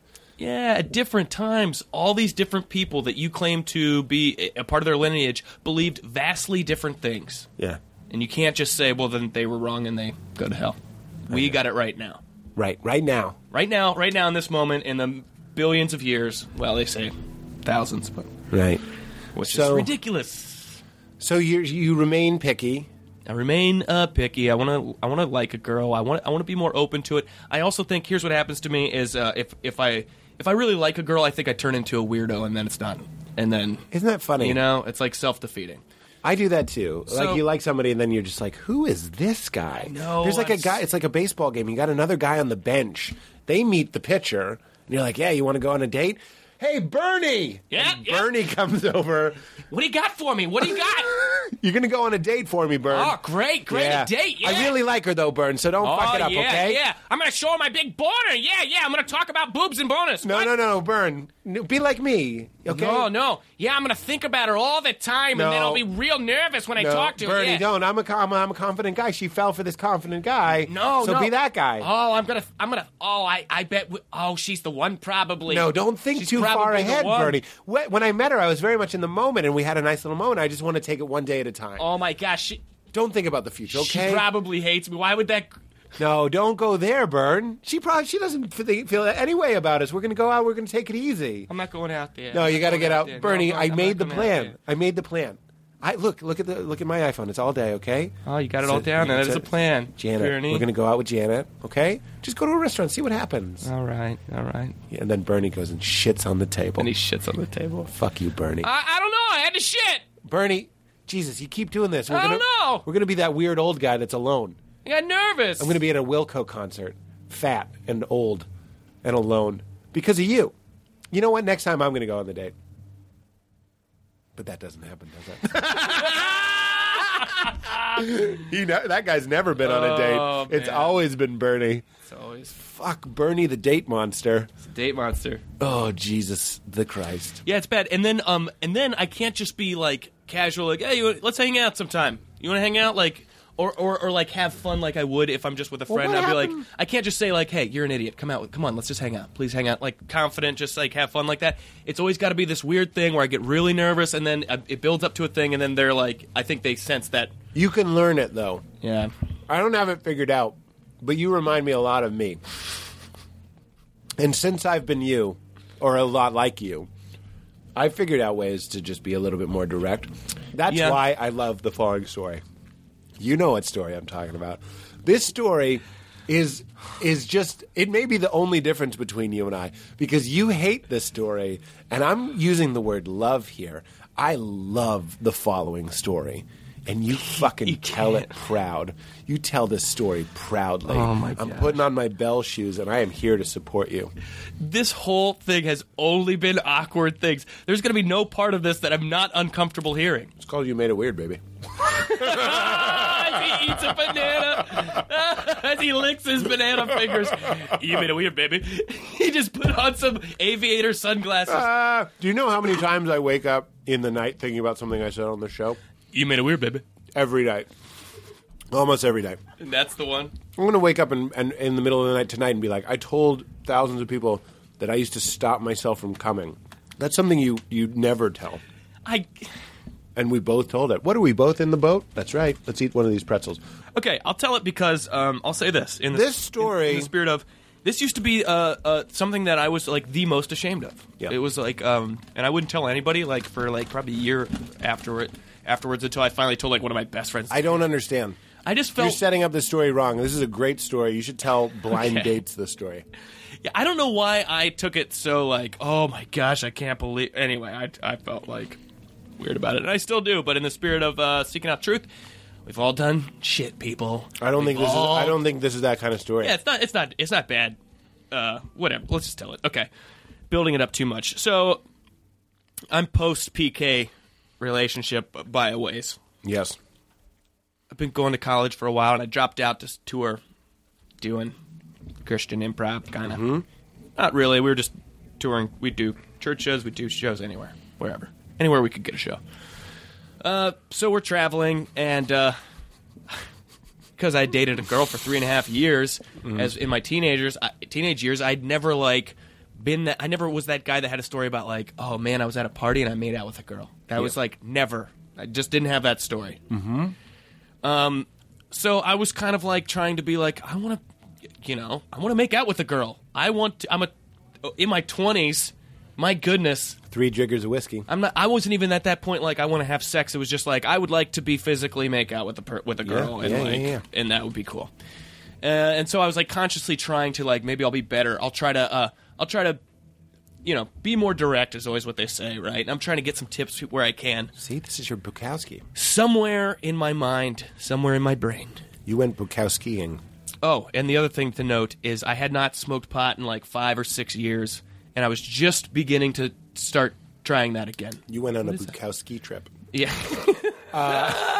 This is sake. Have some. oh my gosh, sake. Sake it to you. Should I just- Austin Powers? Drink it? Yeah, just drink a little. Someone, um one of the lovely practitioners here at uh, Meltdown Oh, it's good. gave it to us as a Christmas gift. I hope it's sake and not someone's urine. It does look a lot like piss. Keep going. I'm going to have some too. Hmm. Drink it. Let's hope we don't die. Um, okay, so That's- that's bad. this is a terrible story. Let's get it over with. I love this story. Uh, Every day. so think, I also of this hadn't story. smoked pot for a while, and so I was just getting back into that. So if you haven't smoked in a while, you can kind of you go to you go to outer space, dude. Remember what I was talking about? I don't go to outer space, Yeah, yeah, dude. yeah, yeah. And You go to outer space, dude. So I went to outer space, dude, and uh, we were like, we were uh, in a college town. We had one friend there that we were staying with, in her place, mm-hmm. right? We go out, and I must have been 21 by this point because I could drink. We go out, we had a few drinks. Friend, there she's got some friends and roommates, and we're just like crashing on the in the living room, right? So she's got some friends and roommates, and so we're hanging out. And one of her roommates, I'm quite keen on, quite taken with this person that I've met all of like an hour and a half ago, Who cares? two hours ago. Airport beauty. yeah, exactly. Airport E- beauty. Exactly. This exactly. is poetic. This is a great story. This is airport beauty, and I'm like really crushing on this girl. It's like we're on tour, you know, and I'm like trying to kind of embrace that life. It's like, oh, you know, we're we're cool, right? We're doing shows for a living. We're doing comedy. Yes. You know, at this point, I'm kind of first calling myself a comedian for the first time, feeling cool about that. Uh, so I'm trying to have some confidence, but here's the thing: I'm not reading the situation. I'm no, an idiot. don't, don't, don't say that. Okay, I okay. think you read it just fine. So we You- did- every listener is going to love this story. We hang out. What person we're seeing ends up kind of hitting it off with somebody. They disappear. Uh, somebody else goes to bed. Uh, we, we're, we've smoked. We've imbibed marijuana, and it's wonderful, and it's doing its great little magic trick. It's sending me into outer space, and con- and it's also.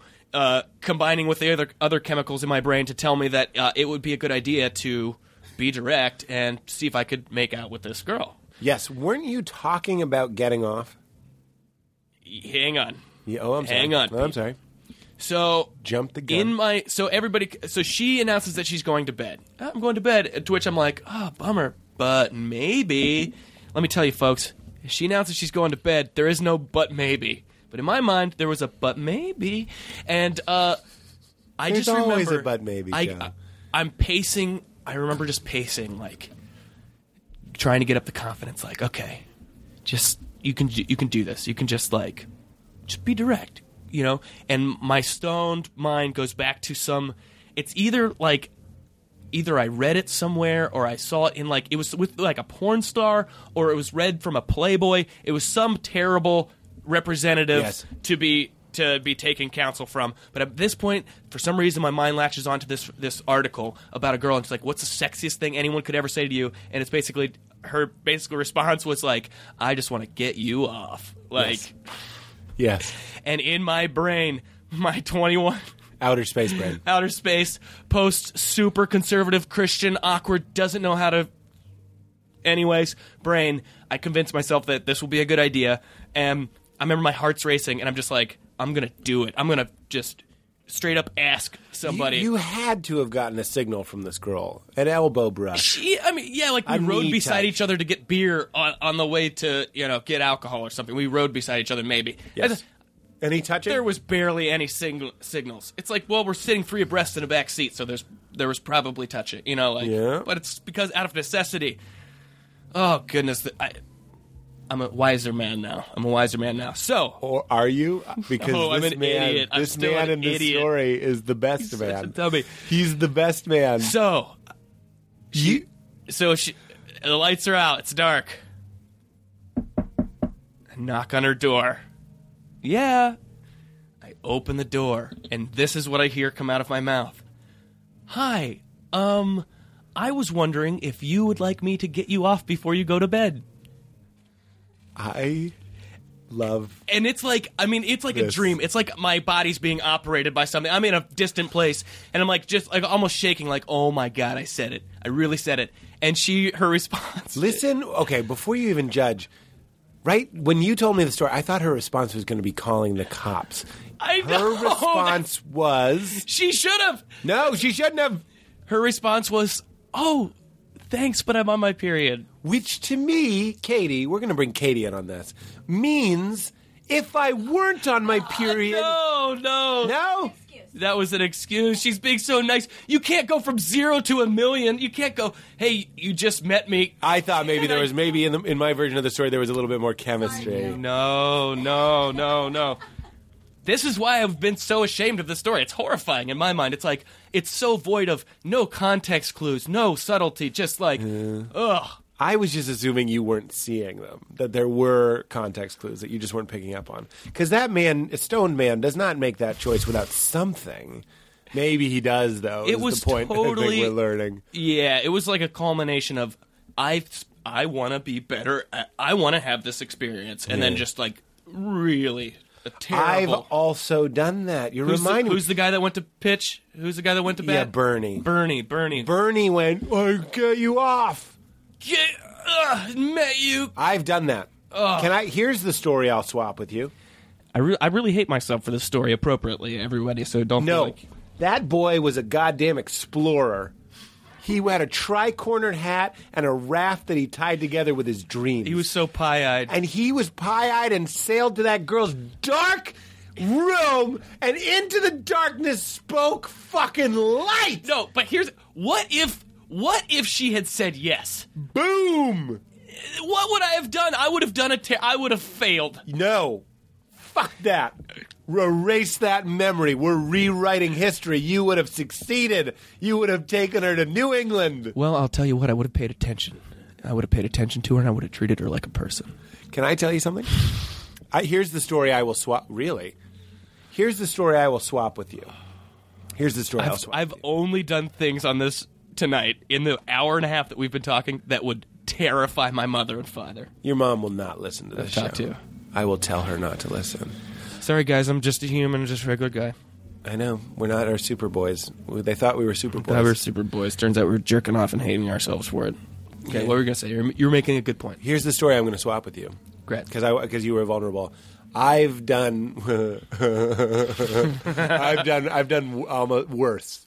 I was on a shoot, and so that's a that's a thing. And I'm like, ooh, this is a shoot. This is an exciting shoot. It's one of the Batman videos. Mm. I'm Batman. I'm fucking Batman. Batman gets girls, doesn't he? Come But you have to on. understand, I'm churchy too. I don't know what I'm doing. I've never picked up girls in bars and stuff. So we go to an after party at uh, at uh, the Ye Rustic Inn, Ah. I love- where we went Love after, Rustic. after our show, after our shoot. So I was there, and I just got in my head. I was like, there was just a girl who was just mildly friendly to everyone. She was friendly to everyone, and like you, I got in my mind. I was like. I think this is what Yeah. people do. I hear lore. I hear tales of people being like, "Yeah, I go out and I uh, met a girl," and I was like, "I want to make out." Not even necessarily fuck, but I was like, "I want to make out with this girl. She's the girl." Yeah. But I also knew I had to get up early in the morning, so I got to the bar, and my friend Oren was there promptly bought everyone shots. And the second those shots were gone, promptly bought everyone more shots. I was trying to get everyone fucked up and myself enough to be like, do you want to get out of here? Fucking, of course not. You built up zero rapport. But I say, fucking in the stink of a bat suit to a woman who was like, "Why was I- what is happening?" This fucking lesbian Val Kilmer leans over and like, "You want to get out of here?" Because that's what I heard you're supposed to say. No, I don't want to get out of here. You get out of here. That's me. At least you spoke into the darkness and went to bed. I walked home alone. Ah, you get Embarrassing. out of here. Yeah, you get out of here. Oh, that's the best. it's the That's worst. great. Yeah, it's a hard. It's a hard Ugh, thing. what are you going to do? So let's talk about something else that's uh, ho- awkward. yeah. Let's talk. you- Let's cover your friends because we did talk. We mentioned that. Do Yeah. you want more sake? Uh, I'm all right. Go for it. Hmm. I don't know if, what sake's supposed to taste like, but What does it taste like? It tastes like Very dry. it's very dry. It's incredibly dry. Kind of tastes like soap that you'd have in a, Japanese hotel. Mm-hmm. Mmm, soap tenons. If you smelled like that, no one would be like, "You smell gross." They'd Be like, "You smell dry, Smell. bud dry." Oh, before we talk about your friends, which is a heavy topic, when we were on set, I wrote down every bit we did. He's on camera. Oh, let's do that's an offense. That's an offence now, isn't it, mate? Isn't it? That right there, that tapping on my auto. That's an offence, isn't it? Yeah. Excuse me, mate. that right there, that's an offence. You've done it. This is a YouTube video that I haven't even seen. You got to see the video. The, be- the the original video is much better. It's a a guy on a bike getting cut off by a guy on a car. Guy on the bike taps on the car. Guy in the car makes him pull over, gets out. That's an offense now, isn't it, mate? And it's polite great. people yelling. And they and they have the most polite confrontation you've ever seen, and it's wonderful. I was trying to change lanes, wasn't I? Yeah. And you came into my lane. Didn't you? Yeah. And Yeah. They both present their sides, and then in the end, it's like, all right, I see that. Yeah. Okay, fair point. All right, shake hands. Cheers, mate. And they shake hands and they get in their car and they, they part leave. friends. That's the best thing in the world. Ooh, suck, suck, suck on your teenager's mom. Yeah. Let's sing it. This is a song we wrote. Suck, suck, suck on your teenager's mom. Suck, suck, suck on your teenager's mom. Suck, suck, suck on your teenager's mom. Your, It's your teenager, so the mom is your wife. Sucks. repeat, repeat. You would repeat that all goddamn day. This was towards the end of the journey up the creek near Kurtz. We were going Ooh. crazy. Let's see. Let me make sure I got everything. I'm looking at my notes. I think that's it. That's it. So let's talk about let's talk about your friend. It'll be a heavy ending, but it'll be a nice Sure, ending. sure. Um, I am very proud of the ghosts that haunt me. Well, what ha- you told me what happened, but tell the listeners what happened. So, You, um, ha- you have two tattoos from two friends yeah, um, both of them used to be a lot more talkative because they're dead, mate. because they're dead now, aren't they? yeah. Bet you can think of five friends right now. Name all of them. Think of the hair color, their eyes. Right. Go up, call them on the phone if you want. Me. I got to contact Satan to talk to my friends. Oh, not only are they dead, they're in hell. yeah, no, uh, no, but they've they, they've passed on. Um, and, and whatever that means, I'm trying to transition out of it. I, gotta know. have a séance. Talk to mine. Oh, smelling salts in a heater. uh, you text message, no prob. You talk to a witch doctor. Yeah. Are they here yet? Yeah. Can you see them? So one of them. This is in high school. Uh, so this is after high school. First thing that happened to me was a best friend uh, that lived next door to me. I grew up with.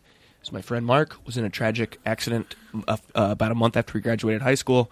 Uh, a tragic car wreck involving drinking and driving, and one of my best friends. Uh, and that was a hor- the first glimpse of this horrible tragic experience. Um, you mean life? Mark did not die, though. Mark lived. Uh, But he is severely affected as a result. Um, Oh, he's and still I- alive. Yeah, and I'll probably go visit him when I go back to Ohio. But he's in a really, really serious state. He can, he only has, uh, he can communicate. He can move his thumb, and he can answer yes and no that way, and he can say maybe through his thumb, and he can like blink his eyes on command and stuff. And uh, but that so that was the first one. Um, and Mark, but Mark amazingly survived, lived, but he, uh, it's so really anyway. It's like uh, what is that butterfly movie? The Yeah. Oh yeah. Yeah. Yeah. Where um. that movie was. Yeah. heavy. Yeah. Oh my god. Yeah, yeah. So yeah, it's a, that's a whole crazy thing. and He that, um, was hit by a drunk driver? He was drunk driving, and He was drunk yeah, driving. Yeah, single car accident. Okay, so a couple years later, after that, not to breeze over it. My God, I love that person, and uh, th- but that was like the first glimpse of this tragedy. But Mark lived. Um. Uh. The and at that point, I was still really Christian, so I wasn't there. I wasn't at the party. Like, there's a part of me that feels a little frustration, like maybe I was. Uh, away from some of my friends when I should have been there. It's like, no, I sh- should have been at that party. I shouldn't have been hiding out in an incubator, confirming my self righteousness. Right. Uh, like if you you have guilt that it, it doesn't seem Yeah. reasonable, but I mean, like you maybe could have Maybe. been a positive influence at Yeah. the party. Yeah, maybe it would have been just a little different. It's hard to talk about this. We Yeah. want to do the voice. Would have been a little bit different. who knows, right? yeah. But um, uh, instead, I was doing my devotions and hating and and uh, and whatever, be- whatever. I was involved in that world. Uh, so then, uh, cut to a couple years later. Uh, I'm in college, and uh, you know, you got some nice downtime. Uh, uh, I'm in college, and some friends. Uh, it's hard to explain all the friend connection, but uh, my friend Jake uh, and I, we used to be in a band together in high school, and then uh, afterwards we were great friends. We smoked weed together all the time, uh, and he was just one of the truest, he smartest people I knew, and uh, funniest people. His sense of humor was unbelievable, um, and so we really hit it off, and we had this um, really fun friendship. Uh, and then my buddy Gus is a, a guy I met at college who was friend of a friend, and then turns out he was in the same area. We're both bored, led to uh, just an inseparable friendship where we literally hung out every day. It was like, I'm done with class, great, let's go hang out, smoke weed, go bowling, Hmm. whatever, uh, or go to OU. And, and we were just like kind of inseparable like that. And then Gus and, and uh, Jake became friends. We were we all kind of just ran around together anytime we could uh, get away from school, and on the weekends and take trip to, trips to OU. But during this time, we also became, you know, we were sort of uh, experimenting and uh, you know, drugs start experimenting with drugs and Right. uh, uh, more than just marijuana, which is um, where I draw the line these days. What about Uh, the cocaine. yeah, uh, a little bit trying that. Mushrooms, amazing. Acid, fine. Uh, heroin, oh shit. Uh, we're doing heroin. You're injecting heroin. uh, I was not. Uh, some other of my friends, uh, turns out, were, and I didn't really know that. And, Were you uh, snorting heroin? Uh, but yeah, yeah. I tried it, you know, snorted it a couple times, having some good times on heroin. Awesome. Uh, but for me, it was Did it always just make like. you shut down completely, or are you still being social? while Oh, you're on man, it heroin? made me play jazz music like you never heard. it made me incredible. Uh, no, uh, it just kind of puts you to sleep. If you ever, if you if you've ever had OxyContin, it's the same thing. That's what your doctor is giving you. heroin. Yeah, it's basically. Um, in fact, the first time I had really done that was an OxyContin that someone gave me, and they peeled off the time release and gave it to me, and I just was out, out. In fact, I remember Jake show, showing up during that and me waking up and him just being like, "Hey, you all right? You're all right? Yeah. Anyway, weird times. Um, I don't want to uh, go all into it and like because I feel like I was an experimenter, but there were a lot of people in that world who weren't just tourists and just experimenting. They were like living that life. They were buying And that's homes. the sad thing is like for you to go have a good recreational time, it means there's you know twenty other people that are this is their life, and Mm-hmm. you know, uh, but doing it all the time. Uh, uh, and anyway, things were getting out of control. Uh, but whatever, the thing is, all of these things, none of these things are what took my friend. The thing that took my friend is the legal substance, alcohol, that you can buy legally anywhere. Yeah. Um, and that we're giving to young children and arming them with automobiles. And um, basically, the first was Gus. Uh, it was the first night that we hadn't hung out in literally a year. Um, we had talked that night. I just moved home like 45 minutes away from college, and we had talked. And he's like, "Yeah, I think I'm going to hang out with these people." I'm like, "I'm think I'm going to go to this party," and then like, uh, even like checked in again to see what we're doing the next day or whatever. Just we were just always like, you know, what's the plan? Where are we going? You know, let's hang out. Um, uh, and then that night, I went to my party, went home. That night, Gus called m- me at like four in the morning, called my house, and my dad answered the phone. And uh, uh, Gus said, "Is Joe there?" And uh, he said, "Yeah, he's asleep," and hung up. And uh, it was like not long after that that he wrecked. Um, but he'd also called about seventy, other, made like seventy phone calls or something, calling all of our friends, and no one picked up. So we don't know really what exactly was happening towards the end of that. Um, we suspect that he might have been on done something else. I, we have we have no idea really. We just know that he was No odd. he had, he had been drinking. You know, he had been out. Yeah. and um, and he wrecked. We don't know what happened really. Uh, so I finally get the word that the wreck happened, and I almost I'm almost to the hospital, and I get the word. What time is this? Um, this is like the next day, so it was like late. We called like four in the morning.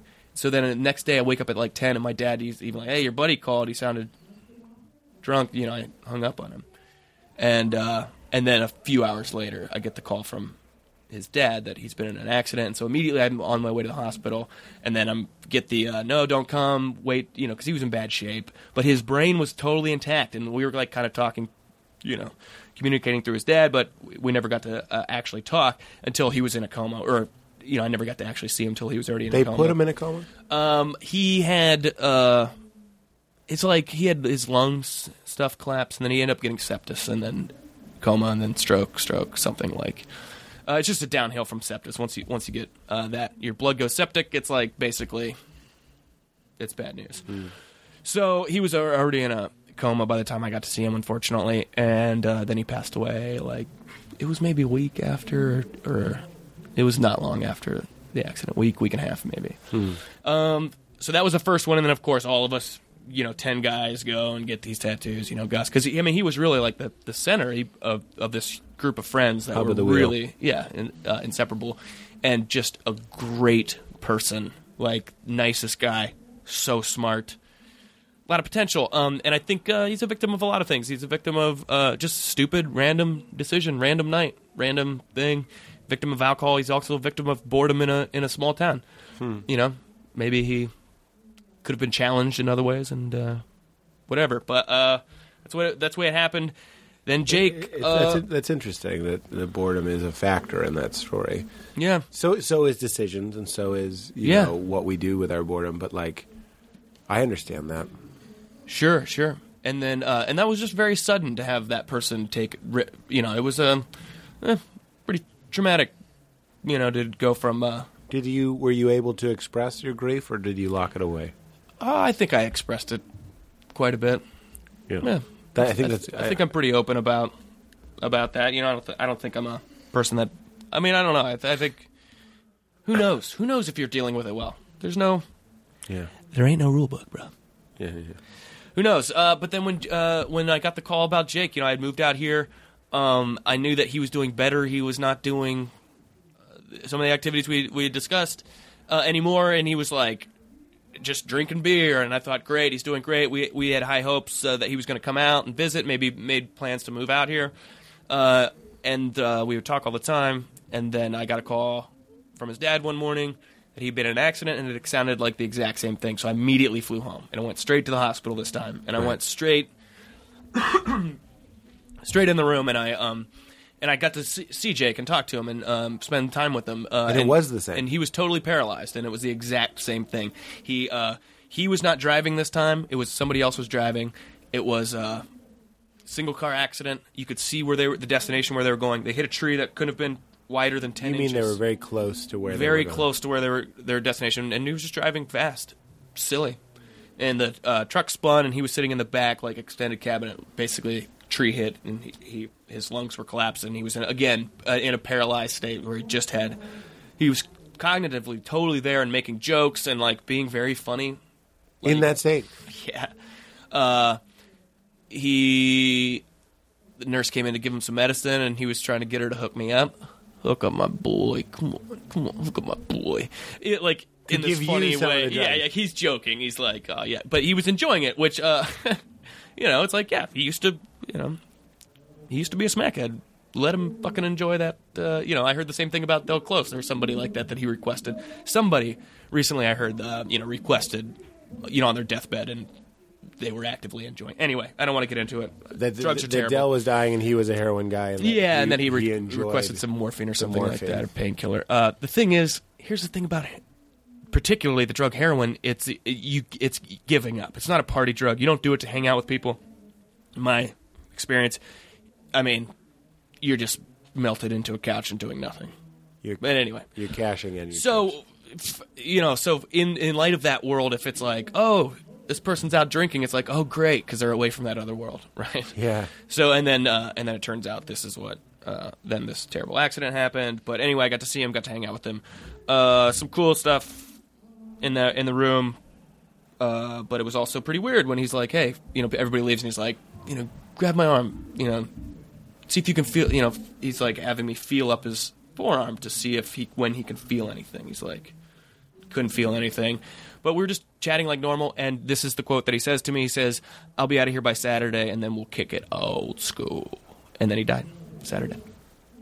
he said, "I'll be out of here on Saturday." And then we'll kick it old school. And then he died. And uh, in my mind, it's that Saturday, the same one that he predicted. I have no idea, really. I mean, I could have bended that in my in my mind and made it. You know, who knows? But yeah, me. That's it. That's it. That's crazy. Uh, this go on. and I don't know. I don't. I, I don't even know how to wrap my own head around around it sometimes. And uh, sometimes I'm great. Sometimes uh, uh, I'm not. I'm. I get uh, you know, good times and bad like anything. But uh, it's traumatic, man. It is dramatic. Don't drink and drive. Get a cab. Get a cam. Get really drunk, guys. Everybody get really drunk. Just don't drive. Yeah. Sleep in a gutter. Well, this we always end the show. We talked a lot about religion. What does this do to your faith? What does that do to your understanding? Here we have kicking it old school, and there's a part of me that wants to Tuesdays Tuesdays with Maury it, and be like, your friend knew he was going to die, and he means like he's going to continue on and kicking it old school, and he's Sure. in a better place, and he is kicking it old school. He, he's feeling those feelings again and and, and be existing in a in a, a new way. We I asked this of everybody, not just you, but like the idea of like what happens when we die and what and what does God mean to you now and all that sort of stuff. Really, re- I'm a tourist, man. I I don't know a lot of pain like this, and it it, it, it you know it's uh, challenging to hear this. But what does it mean to you? I mean, you experienced this. Um, to me, it means it means to me it's a lot of implications about what we do with the time with life. To me, it makes me want to be a more honest person, even if I'm a little bit embarrassed or ashamed of it. uh, but it also makes me want to fucking go for it and do something. And um, these guys, I don't know, they had a profound impact on my life, and it makes me want to fucking, you know, do something good uh, as a result. In So terms motivated. of what do I? It, yeah, it's motivating, but um, you know, uh, in terms of what do- what do I think? Do is it a nice like? Would I love to see my friends again and hang out with them again? Uh, I would love that. I think that I will hang out with them for an eternity already during the times that I hung out with them. I think that will exist and live forever, and that gives me a lot of comfort. The times that we had together. Um, I'm trying to basically talk about the past and the present in a more objective sense. Like, I think that a story is being written, and I'm so, so, so proud of that part of that story and, the, and those moments that we had together, and it's amazing. And if that's it, great. If I see him again, great. But am I gonna am I gonna live my life now as if um, solely for the hope that I'll see them again?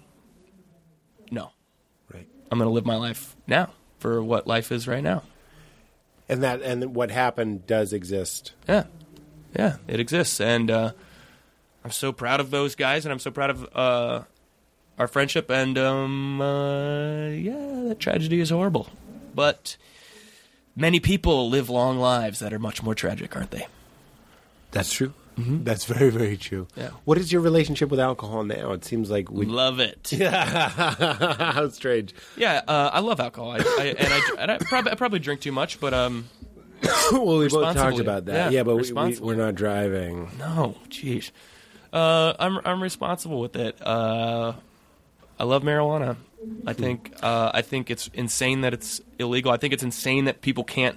That I'm just now able to be honest, like, hey, I smoke marijuana, and I don't think I'm an evil person for it. Yeah. because you used to be, ah, you're a bad dude. It's like, no, I'm not a bad dude. Did did going back to the the friends? Did that was there anger god time? Were you mad at an, at the idea of the god that you knew? See, that's the thing is I don't think I ever really had that. Like you're pissed at what happened, but I never felt like I'm pissed at this entity. You know, like an entity or God did this. I never felt like that. Um really. So I don't know. I think about that sometimes. Was I angry at God? I think I was angry at religion a lot Yeah. Uh, in a lot of ways, and uh, I'm angry that like we that religion takes funerals and uses them as opportunistic times to Evangelize. to try to evangelize and twist some the memory of these people into something else. I, I don't know. Uh, It was that what their funeral the- was like. the- those theirs weren't especially bad like that. Um, I just in general, I've seen that. I've seen that happen. yeah, too. it uh. happens a lot, and it's like. The death of a young person can be really, in a horrible way, a good marketing tool to get people on your side. That's a great marketing tool. Yeah. ah. No, yeah, um, But where are you now? Is there um, is God in your life? Do you have a God? I pray You all do the pray. time. You do. Yes, I do pray all the time. And What is your who are you particular- praying to? Jesus. I don't know. Uh, I guess that's the name I put on, and I even say now I, I put up qualifiers. I'm trying to pray to the excuse me I do this too. I go to to the real to the guy. real one. I don't think I'm being tricked.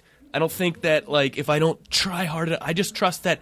Look, if I'm um, a fallen whatever human being that needs grace, then I'm all of that. Then I have to trust that if I, you know, I just don't buy that we're just we're being tricked and blinded and What do you mean? like there's this whole idea that um, Satan is actively trying to blind you, and um, oh my gosh, in that episode you recommended, I loved her father's description of Satan that Satan is the collective bad of all in all of us. Emily. Beautiful, Emily Gordon. Jeez, beautiful. I Um, had brunch with him today. Ugh, that was like that's great. Yeah, yeah. That gave me chills. That when I like that part, I was like, that's so great. I want to be a dad like that. That's so just like rational and like, hey, here's what.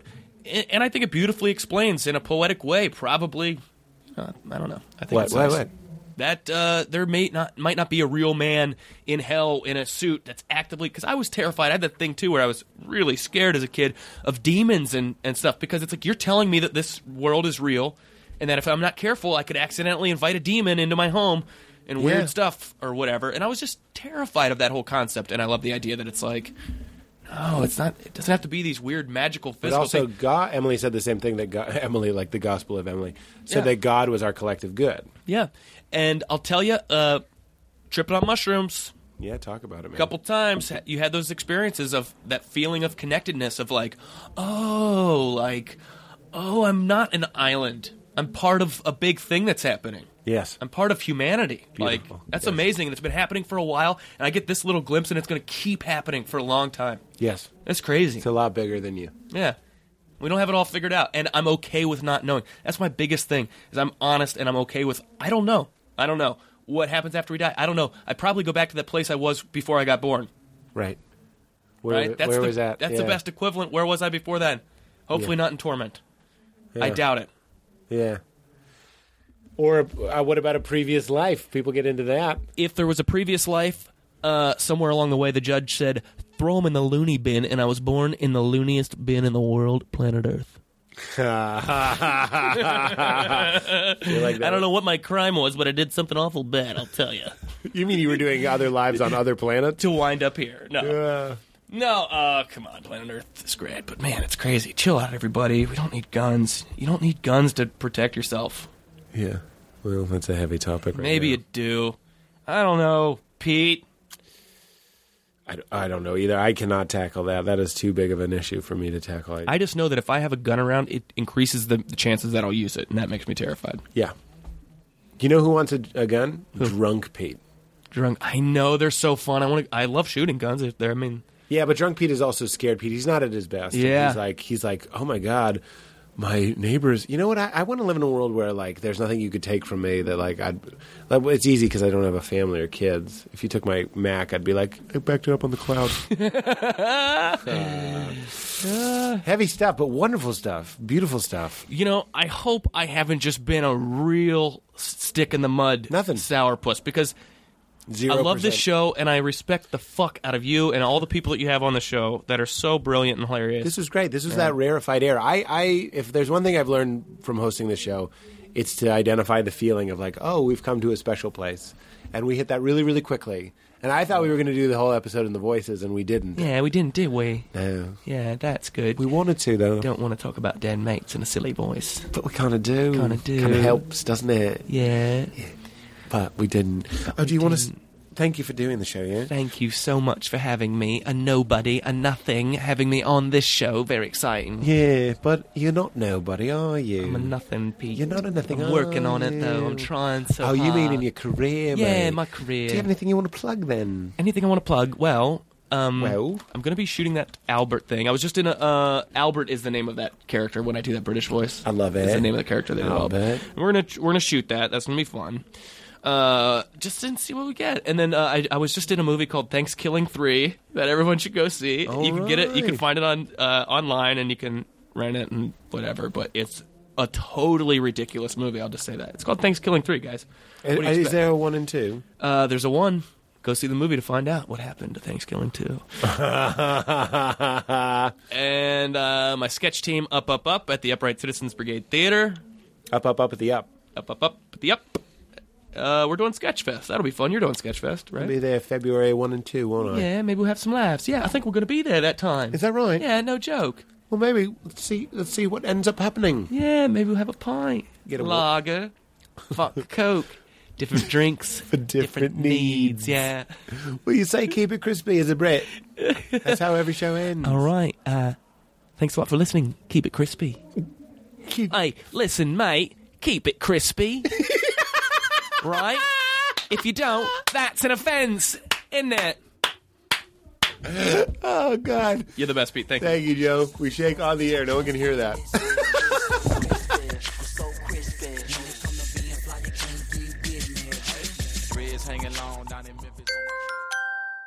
Now leaving Nerdist.com.